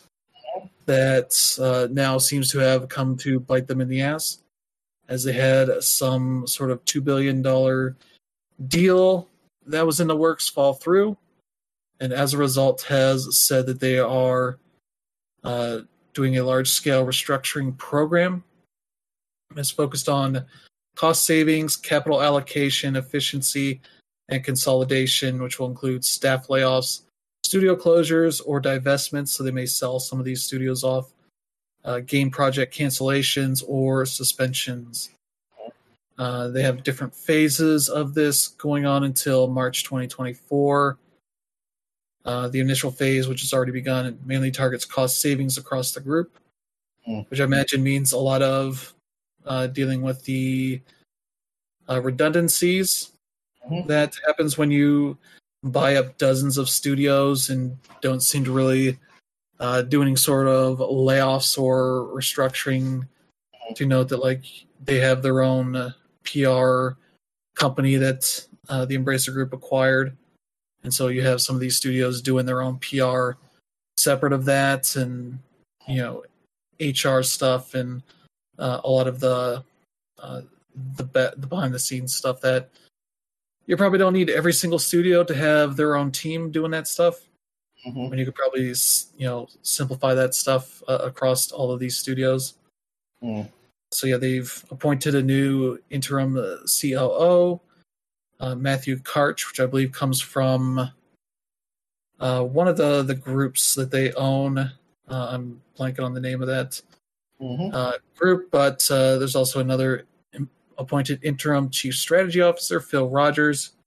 I believe has a history at Square Enix, uh, co-leading this whole restructuring of this program. So uh, that's a whole thing, and yeah, it just seems like uh, yeah, having this deal fall through has sort of uh, been a big issue for them, as it seems like they needed that to kind of keep going the way they have been going. Uh, which has largely been just uh, being very aggressive and kind of ignoring the the ways that they could have, you know, more quietly slimmed uh, the the company and their various studios down a bit of redundancies and maybe you know extended their ability to kind of keep doing what they're doing uh, without too much of a shakeup. But now they kind of have to make some big changes uh, whether they're selling off some of these studios uh, and whatnot, or uh, shutting them down. That would be unfortunate for how many studios they bought up and how many properties they own at this point. Uh, with you know, like Gearbox is uh, one of the the subsidiaries involved here. Uh, you got uh, a bunch of stuff under THQ Nordic and Deep Silver uh, and all of these other groups that is like seems like they're going to be laying off a bunch of people for no, no real fault of any of those people. More that uh, this company has been kind of mismanaged, like they would just keep getting venture capital funding for the foreseeable future to keep them doing whatever they want. And yeah, that's kind of Mhm. Bitten them in the ass. yep. Capitalism has happened. Yeah, I mean, obviously, this isn't good news. It sucks for everybody involved. Uh, but also at the same time, it's tough to see this not happening, uh, given how aggressive they've been over the past few years. You know, acquiring studios left and right. And you know, I don't mean to like you know say anything, or I I don't mean for this to be a negative comment, but like a lot of these studios aren't really known for putting out quality content. Like, yeah, they had they own the IP in Lord of the Rings and or not Middle Earth, Middle Earth. I don't know if those are separate things. Mhm. Tomb Raider, but you know, even Square Enix called Tomb Raider a, a disappointment. So it's hard to imagine how uh, these games or IP or remakes of games from the PS2 and Xbox 60 era or uh, Mm. uh, regular Xbox era are actually going to succeed in today's climate. You know, a lot of the games that you, they've put out over the past few years can now be had in bucks. So it's hard to really see how they'd be able to profit off anything, not to mention the amount of redundancies they do have. So a little weird, and but at the same time, hard not to see how this didn't bite them in the ass. I'm not saying this is the direct reasoning for that, but you know, they they took a lot of risks. Obviously, the risks didn't pay off, but at the same time, it's you you, you wonder why they did all this. And I know, like these layoffs were triggered by the two billion dollar deal falling, but at the end of the day, Mhm. you're going to have redundancies no matter what. Tough. To, Yeah. Yeah. Uh, I don't think it's all bad news for them because they do have like a pretty solid lineup of games uh, coming out this year and probably early next year. hmm Uh, like Dead Island 2 did very well for them versus last year when they were hanging their head on Saints Row, and that just uh, was a big wet fart of a release. Um, they got Remnant 2, Space Marine 2, Payday 3, Hot Wheels Unleashed 2, Arizona Shun- Sunshine 2, the new Alone in the Dark, Mhm. Homeworld 3. So they got some some notable properties that'll probably do pretty well at the very least. Uh, but as they say here, they currently employ close to 17,000 people. Mhm. That might be more than what Ubisoft has, and Ubisoft uh, releases far less games Mm. uh, than these do, and a lot of those studios are support studios as such. But yeah, they they own a lot of indie studios and sort of smaller uh, scale studios Mm. versus a lot of the stuff that Ubisoft works on in a weird way. Um, but Ubisoft is hemorrhaging, hemorrhaging, hemorrhaging their own people for very different reasons Mm. uh, for that stuff. But yeah, this is going to be wild to see how this all plays out uh, and how many people end up being cut off uh, and laid off and all that. Uh, Mm. Looks like it could very well be a thousand people here Oh yeah. at the very least, and that would be interesting to see what studios survive this, which ones get shut down, which ones get uh, sold off. It just shows the the sort of unfettered acquisition spree that they went on was maybe not the greatest idea Yeah. because now some of these studios took those deals not knowing that they would run themselves uh, into a wall and have to shut them down and make those teams that were doing seemingly mostly fine Mm. uh, you know have to leave behind Mhm. everything they worked for for that stuff so Mm. hopefully we see uh, not that many layoffs but that doesn't seem like that's going to happen there but yeah let's get to uh, some more positive stuff we'll talk about uh, what we've been uh, what we saw in the the stuff that happened after the xbox showcase on sunday uh, and then we'll kind of end this by talking about what games we are looking forward to out of the Summer Game Fest showcases here. But yeah, Ubisoft Forward, not really a ton to talk about here. Uh, they showed off the Avatar Frontiers of Pandora game, which I think was pretty easy to forget existed at any point. Mhm. Um, but they showed off a bunch of that game uh, for the new consoles and PC. December 7th, it looks like they said, what if we made a new Far Cry game, but not set in the world of Far Cry, but in Pandora? Yeah. It's a lot of what that looked like, uh, where you're doing a lot of that kind of stuff um, with guns and a bow, and you're able to fly around with the weird flying creatures, and they're making a big deal about having an actual relationship with them. You can Yeah. name them and all that. And it's like I don't know about that, but Hmm. it looks pretty solid. But it's also coming out in December, so it could be one of those games that uh, they need to come out this year because the movie already came out. Yeah, this kind of, I think it's a set during the second movie, hmm and yeah, that's a whole thing. So yeah, there's Alright. that. Yeah, I'm cautiously optimistic about this one. Um, as far as the Avatar IP goes, like you know, I enjoy the movies, and I think like the games have you know a lot of potential. Um, but Yeah. you know, technology isn't really there because Avatar as a film IP usually transcends the medium, and I don't see that happening with the game. But again, like it, it does look fun. Um, if Mhm. it plays too much like Far Cry, I'll probably be turned off. But at the same time, there is some promise here, and I'm I'm looking forward to those flights. Yeah. But uh, December release date is not good news in my opinion. hmm Yeah. Um, let's see. There's Prince of Persia. We got to see a little bit more of that. Uh, that's coming to everything January 18th. Uh, looks neat. They got some interesting mechanics in there. There's a there's kind of a time mechanic where you can kind of rewind a bit uh, to which they showed in you know fights and boss fights where you're sort of able to avoid attacks uh, by kind of rewinding your position a little bit. Uh, that kind of stuff. There's dashes. There's uh, some bow stuff. I think there's some sort of 2.5D stuff in that game as well. Uh, so that's probably the the game here that kind of most impresses. Uh, and it's a it's a fairly expensive game at fifty bucks. Mm-hmm. So hopefully it's on the the level of like a Metroid Dread uh, for that kind of game. So we'll have to see how that one Mm-hmm. turns out. Uh, there was a surprise show up of a game that everybody forgot about, Skull and Bones, Yeah. and it showed up with a a, a group of musicians doing a sea shanty song that's three years late from that trend. Yep. Skull and Bones sea shanty thing. and then they announced a closed beta Yeah. august 25th to the 28th where it's like really oh okay this game i don't i don't know what's going on with this game because it's like you come back with this game you don't have a date Mm-hmm. Yeah. you're just like hey we're doing a closed beta Mm. uh, that's not great to see Mm-hmm. so everyone's like okay i guess this isn't coming out this year then Mm-hmm. all they can do is be like we almost released this now we're doing a closed beta Yeah.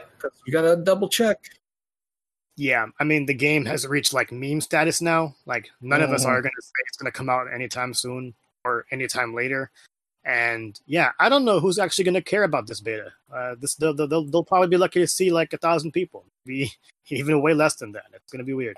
Yeah. So that's your Skull Bones update, Skull and Bones update. Uh, more of a this still exists. Okay. Uh, also in that same vein, uh, Roller Champions. Uh, they announced a an interesting uh, crossover that I don't think anybody would have ex- expected, especially after sort of rumors suggesting that Ubisoft was going to shut down the game soon. Uh, but they are doing a Jet Set Radio crossover with Sega uh, for that game. Uh, that event will happen on June 27th, so you'll be able to uh, earn some of the uh, the outfits from uh, the game Beat and Gum Mm-hmm. uh, to the the main characters from that first game. Yep. They'll have a, a sort of a, a makeover of the main skate park as Mhm. well. Uh, so that's cool. Special quest, player banner, and goal FX will also be available during the event. So it's the most interesting thing to happen to that game Mhm. since it came out. So there you go. Uh, we got to see more of the Crew Motorfest, where they basically said, "Hey, isn't Forza Horizon good?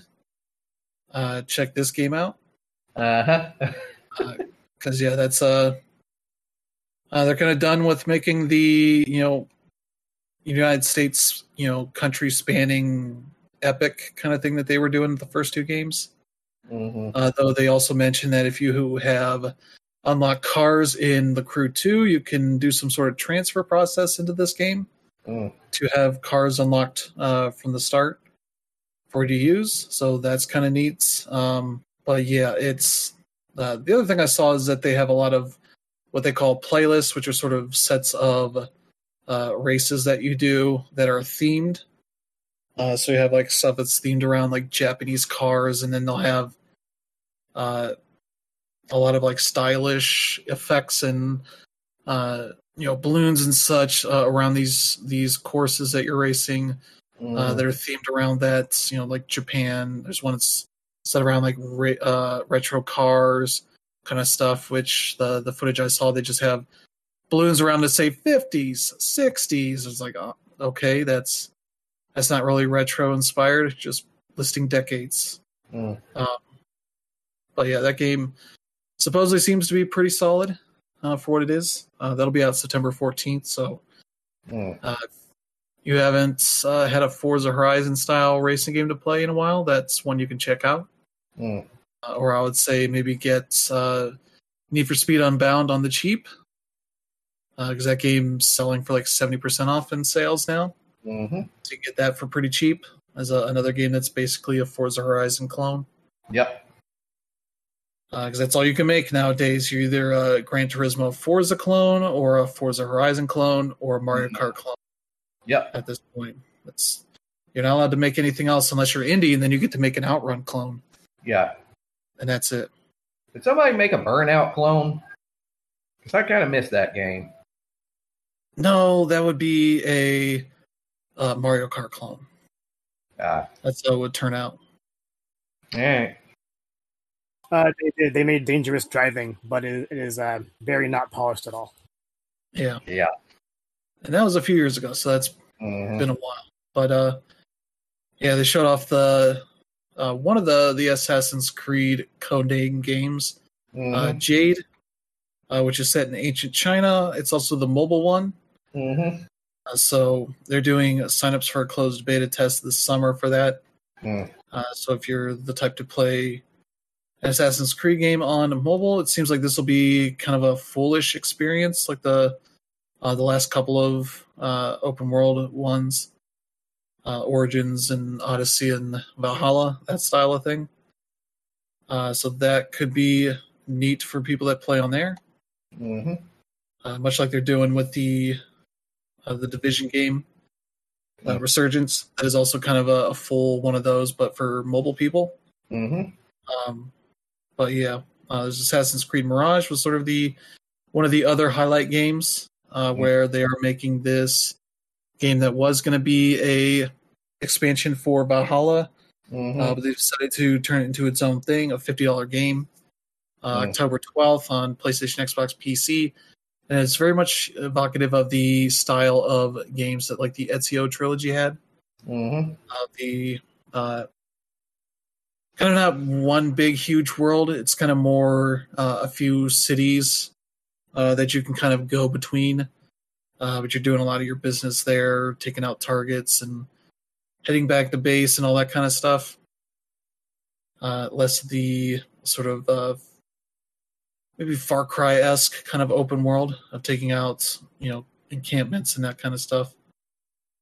Uh, so that looks neat. Uh, then they ended on the the big game Star Wars Outlaws, getting to see a little more gameplay of that. Uh, that's out next year on the the new consoles and PC, and that looks pretty solid. Mm. Uh, of course, you got some shitty Star Wars fans that are mad that there's a game starring a woman. Yeah. Well, that's to be expected because Star Wars fans are the absolute worst. Yeah.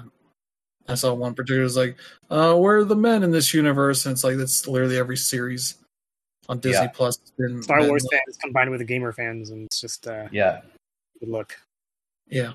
So On the flip side, on the flip side, uh, you know, they always said people Star Wars was basically a western in space, and uh, oh, they're kind of double down, doubling down on it with this one, yeah.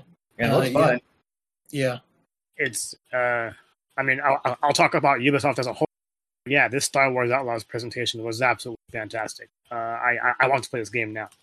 hmm Yeah, Uh, that's going to be out next year at some point. Uh, and yeah, just looks like it has it all pretty together, though. Still not quite sure exactly what's all is going on here. Just they just show like a mission or so hmm of that, is where it's like, oh, you, you run up against somebody from the Empire and you tell them to go fuck off, and so they get they put out you know an APB on you, and somehow you're able to get out of there pretty easily, Yeah. despite the might of the Empire supposedly coming after hmm after you. She just kind of drives around, finds her ship, and just like leaves, and it's like not really much resistance.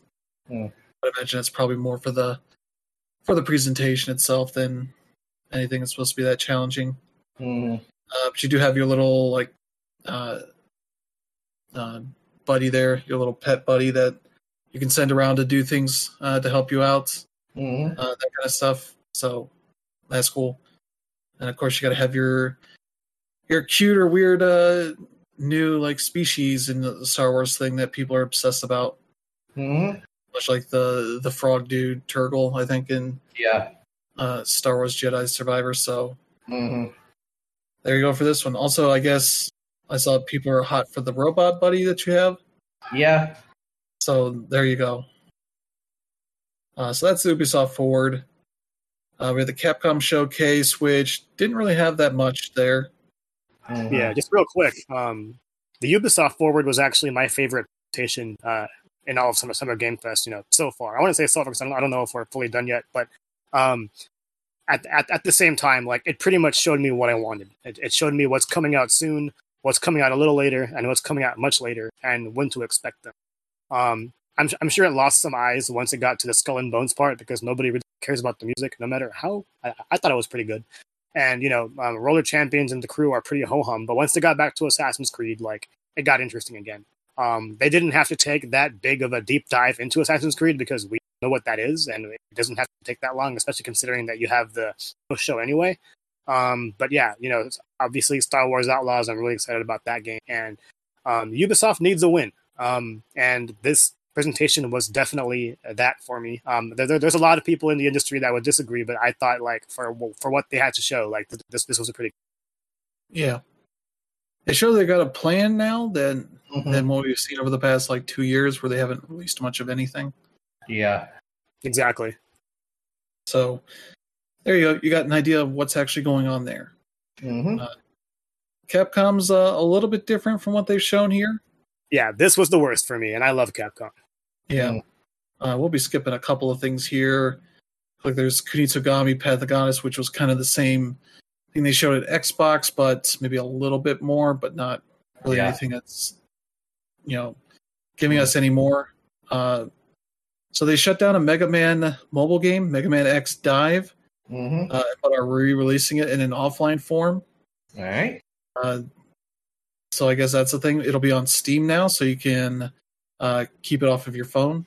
hmm uh, so you can kind of still play it, which is weird hmm uh, to do that. I don't know if it's still going to have microtransactions or anything like that, uh, but at least features a bunch of Mega Man X characters. hmm You can do like fights against bosses and that kind of stuff. So there's some there's some interesting stuff in there, hmm uh, I don't know if it's going to be anything that's going to satisfy anybody anybody but the the weirdo mega fans that are desperate for new stuff. mm Uh, we got a, a weird trailer from Pragmata that Capcom seemed to try to frame as a positive thing, even though the trailer is basically uh, the little girl from the other trailers, like drawing on this paper as the the big dudes like fighting off enemies. Then reveals like, oh, it's been delayed, and it's like, yeah, no shit, we haven't heard anything about this game in like two years. Uh, then they put out a statement about the delay, and it's like, okay, but I've seen some of the framing around this being like a positive, like, oh, there's a new trailer. It's like, it's not a trailer you should be like bragging about. Yeah. It's Yeah, literally an like- announcement of a delay. Yeah. Uh, but yeah, that'll be PS5, Xbox Series X and S, and PC whenever that's coming out. But this is at least more than we ever saw from uh, Deep Down. hmm which had the one trailer at the the PS4 unveiling, and then that was it. hmm Uh, I think there was technically like a Japanese release of something with that Mhm. name, but that's as much as we ever got. Uh, they did a little thing on Ghost Trick Phantom Detective, the the new release that's coming out, uh, I believe, and June 30th.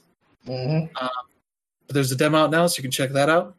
Play the the first little bit ahead of time. I think it'll transfer over. Uh, yeah, the da- yeah data from the demo version can be transferred to the full game. Uh, having saved data from the demo, unlock the following content in the full game: two screen backgrounds, exciting, and a music track that you can listen to in the music menu, called Ghost Trick. So there you go. Exciting reasons to start it play until you can save and then leave. Mm. Um, but yeah, that game's great.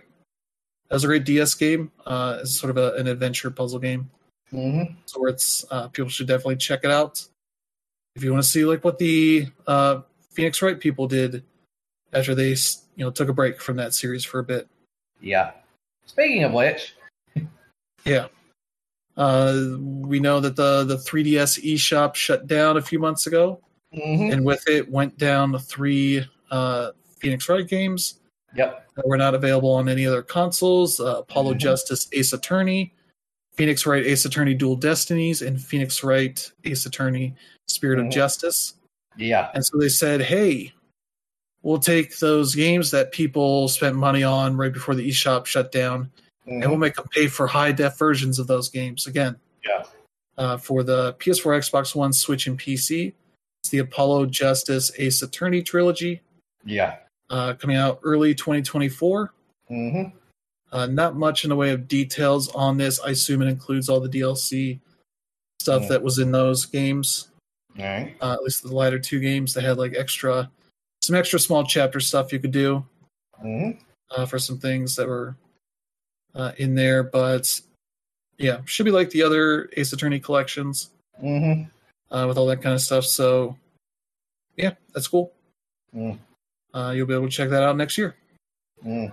And uh, yeah, and then yeah, they did a little thing on Exoprimal. Uh, there's an open beta going on right now, though. By the time you listen to this, it'll be over.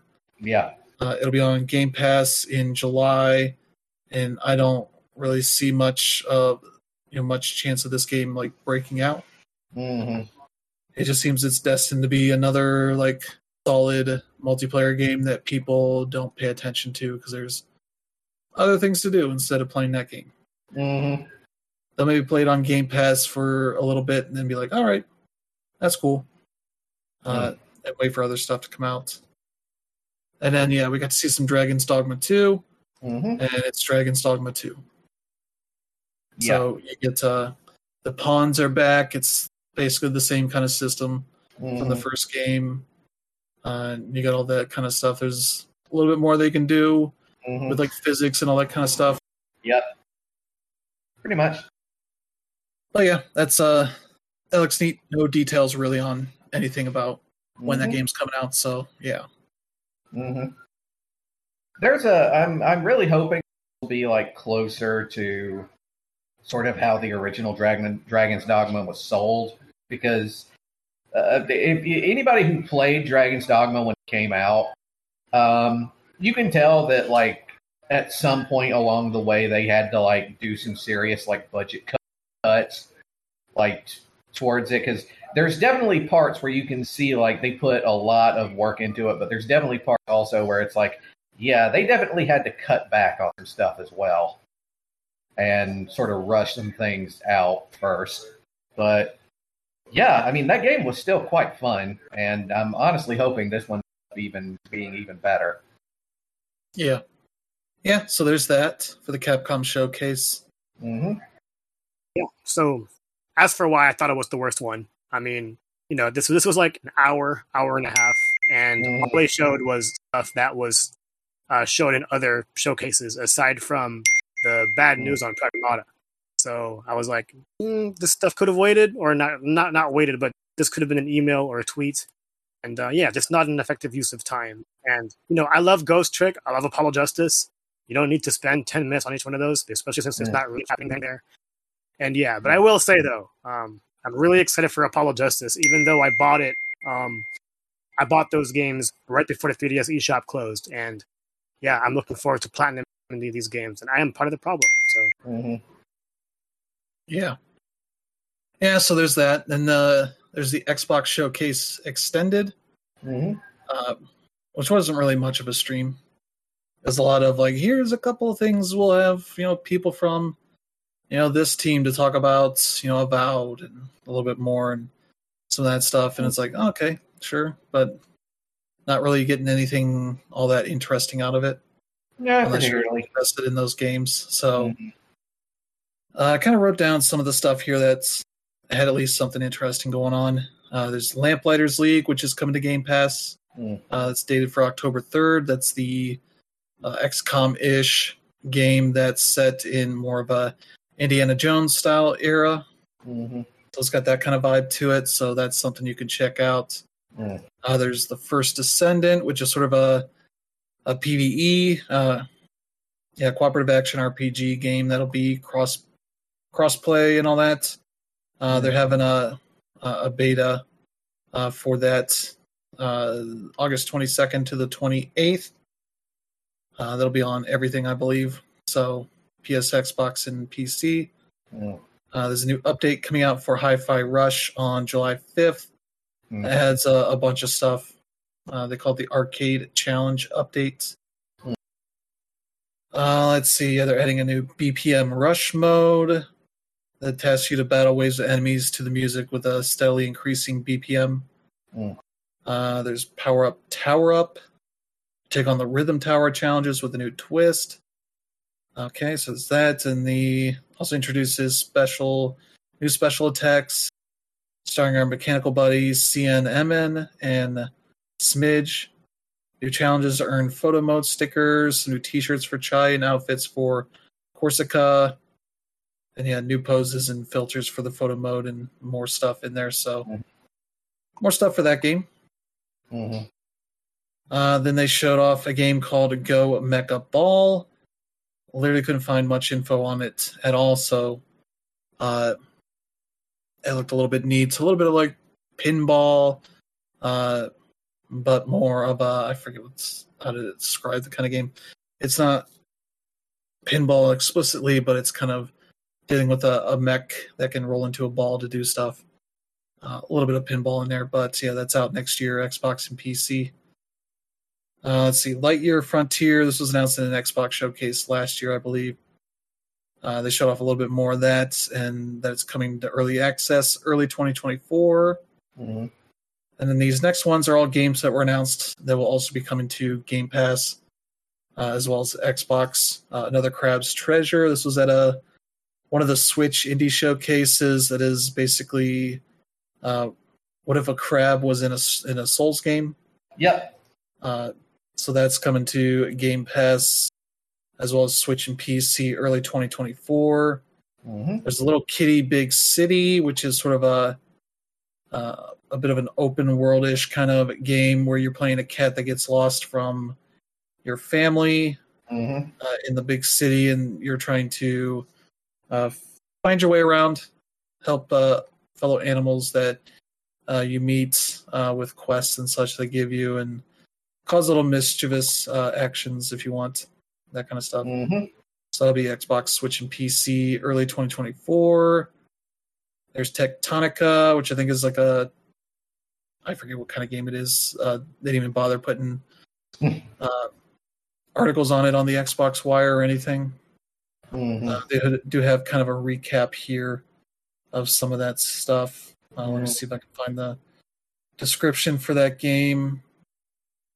Uh, Tectonica. Let's see. Okay, yeah, it's at the top here. Hmm. Uh, yeah, it's a factory automation game, Mhm. uh, but you're not as the you're not the the top down overseer, but a first person character managing it, which I guess I would say is like satisfactory. Mhm. So, not really too innovative, but seems neat for itself. That's Xbox and PC. Mhm. Their Sea of Stars is coming to Game Pass, uh, as well as PlayStation, Xbox, Switch, and PC. August 29th, I believe. They didn't really put any dates on any of this stuff. It's literally just a montage, Mhm. so they didn't confirm it was at launch, but I assume it's at launch. Yeah. Um, there's Harold Halibut, which is a, a stop motion animated, like claymation animated adventure game. Mhm. Uh, yeah, a handmade narrative game about friendship and life on a city sized spaceship submerged in an alien ocean. Yep. Uh, so that looks neat. That is supposedly out early 2024, coming to PlayStation, Xbox, and PC. Mhm. There's Galactic Care. Uh, where's that description on here? Yeah, Save the Galaxy, one patient at a time. You're the new director of Galactic Care. You'll build and manage a series of hospitals to keep your patients alive for as long as possible for money. Mhm. Also because it's the right thing to do. So Yeah. hospital simish kind of game, but set in like space.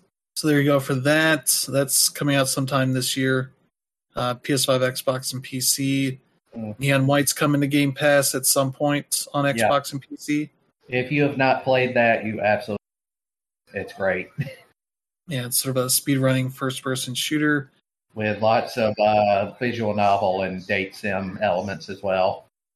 Yeah, where the the combat is kind of decided by the cards you're holding. Mm-hmm. There, that's happening at some point. No date.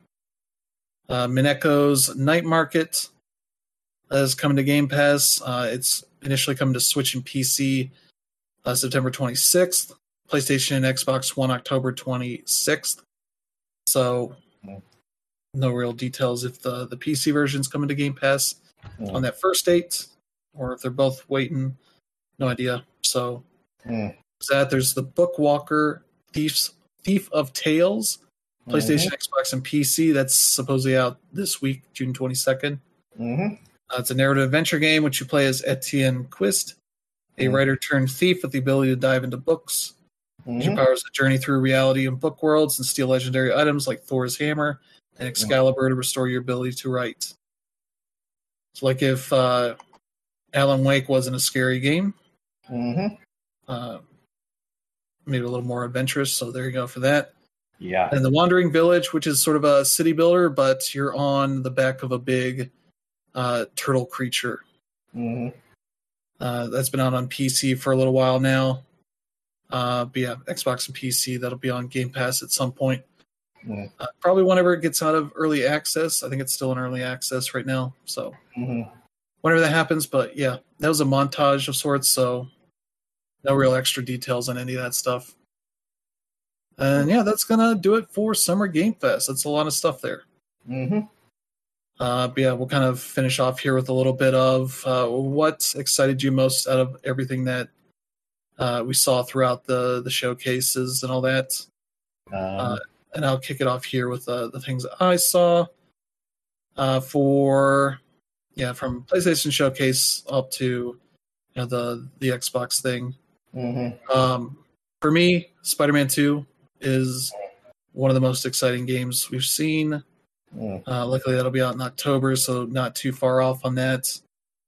Uh, and it has me really wanting to get back and uh, maybe replay the remastered version of the original game Mm-hmm. and then finish up uh, Miles Morales in time for that. So that'll be something I'll do here over the next uh, Mm. couple of months.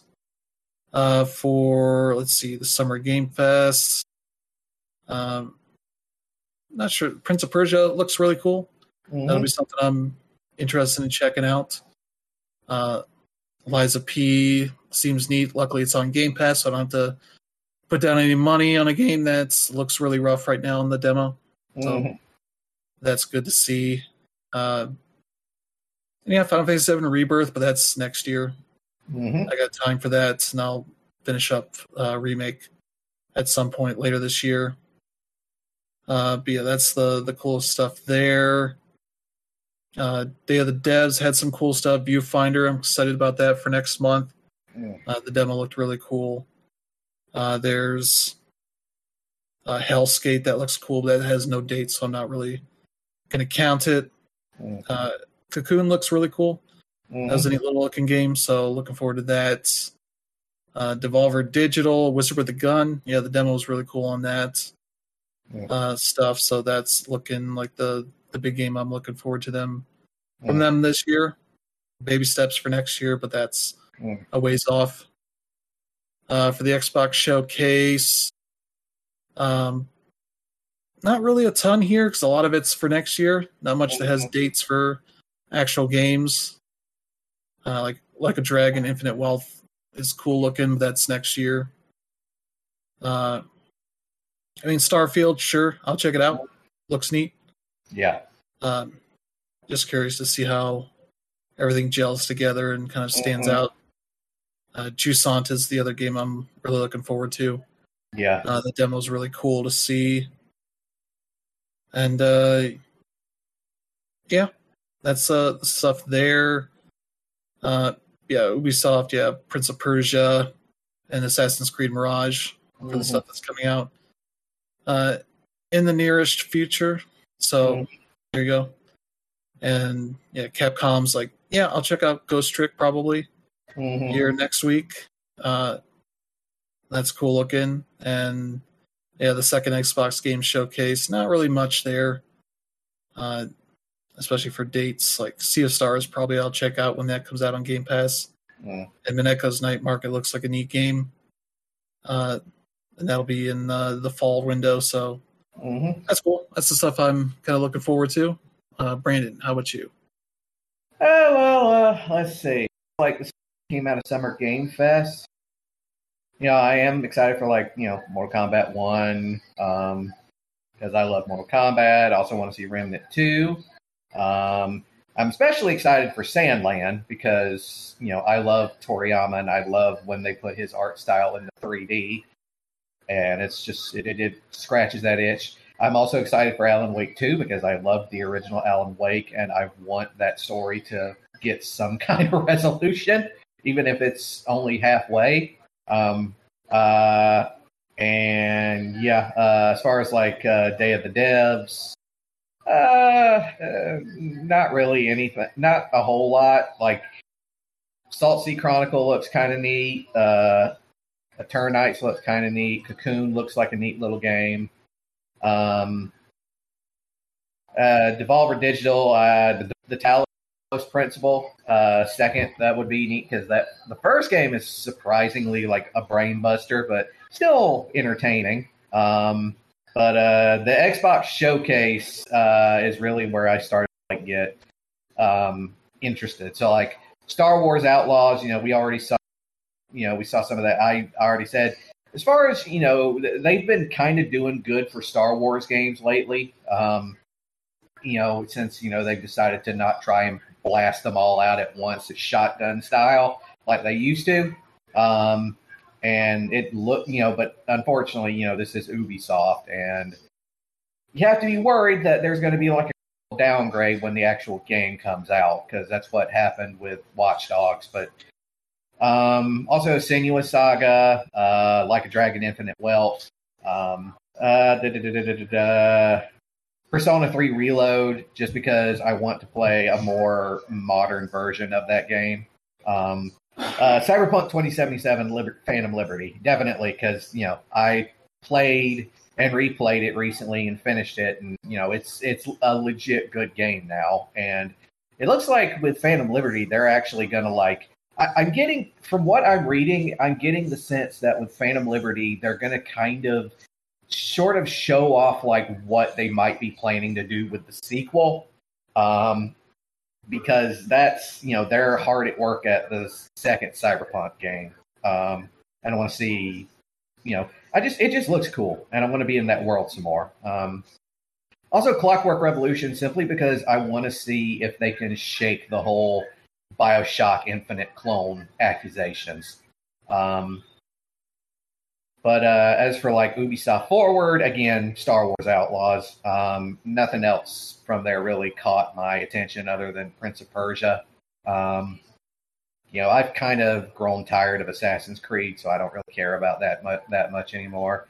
Uh, Capcom, you know, basically was Apollo Justice, Dragon's Dogma 2. Um, Dragon's Dogma 2 actually looks good and doesn't look rushed like the original was.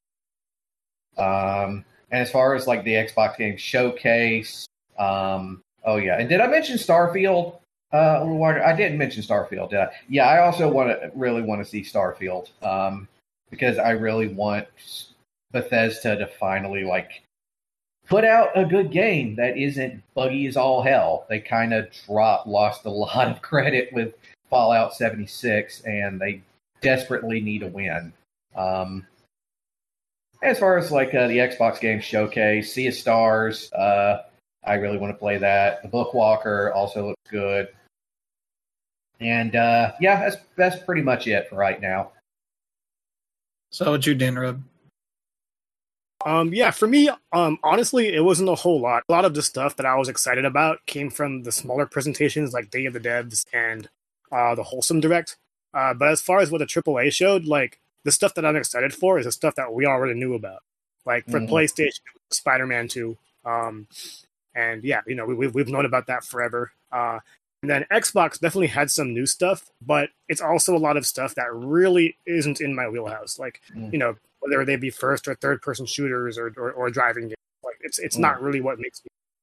Um, but yeah, like j- j- just to go over some of the titles that you know got my interest on Xbox, I liked uh, Jusant, uh, Dungeons of Hinterberg, Fantasia, Towerborn. These are all in 2024. And then there's Path of the Goddess, uh, which doesn't have a date yet. Um, mm-hmm. I also listed Ultros, Palworld, uh, Final Fantasy VII Rebirth. Um, and then for Day of the Devs, there were simple, simpler times, Viewfinder, Hellscape, Henry Halfhead, Cocoon, and uh, Eternites. Eternights was probably like the biggest indie that uh, had my attention. Um, then at Wholesome, there was Mineko's Night Market, Venba and Little Nemo and the Guardians of Slumberland. Um, but yeah, mm. a lot of what I'm interested in are the smaller titles. Um, if anything, though, uh, with the demos that came out, especially for um, Lies of P, which I, I, didn't touch yet, and then obviously there was Final Fantasy 16. You know, just playing that alone, as I mentioned before, made that game skyrocket to the type of my um, anticipated life. So you know, um, t- typically we shouldn't expect a bunch of demos at around this time, especially on the console side. But we did get them, and what we got were uh, was great. So you know, I'm really looking forward to that stuff in that regard. Um, looking further down my list, um, I am also really excited for the uh, Like a Dragon games, both the Man Without a Name as well as uh, uh, the Infinity one with uh, Ichiban. So you know, Mhm. I love Yakuza, and um, yeah, uh, there's just just a, a lot of stuff to look forward to. But at the same time, there's a lot of stuff coming out over the next few weeks, so it's hard to focus in that regard. And then yeah, uh, Starfield, you know, I, I I have my excitement for. It's not really my cup of tea either, but the stuff they showed was interesting. And yeah, assuming it has day one Game Pass availability, uh, I'll definitely try it out when it first comes out. But um, I wouldn't say like it's an it's that much of a needle mover for me as much as you know the most most of the industry. Um, I think part of what makes me feel this way is the fact that you know it, it all started with PlayStations, PlayStations, right? And I would say that as far as my own interests, it didn't really align with what I like, and that was pretty much a common theme uh, throughout the entire thing.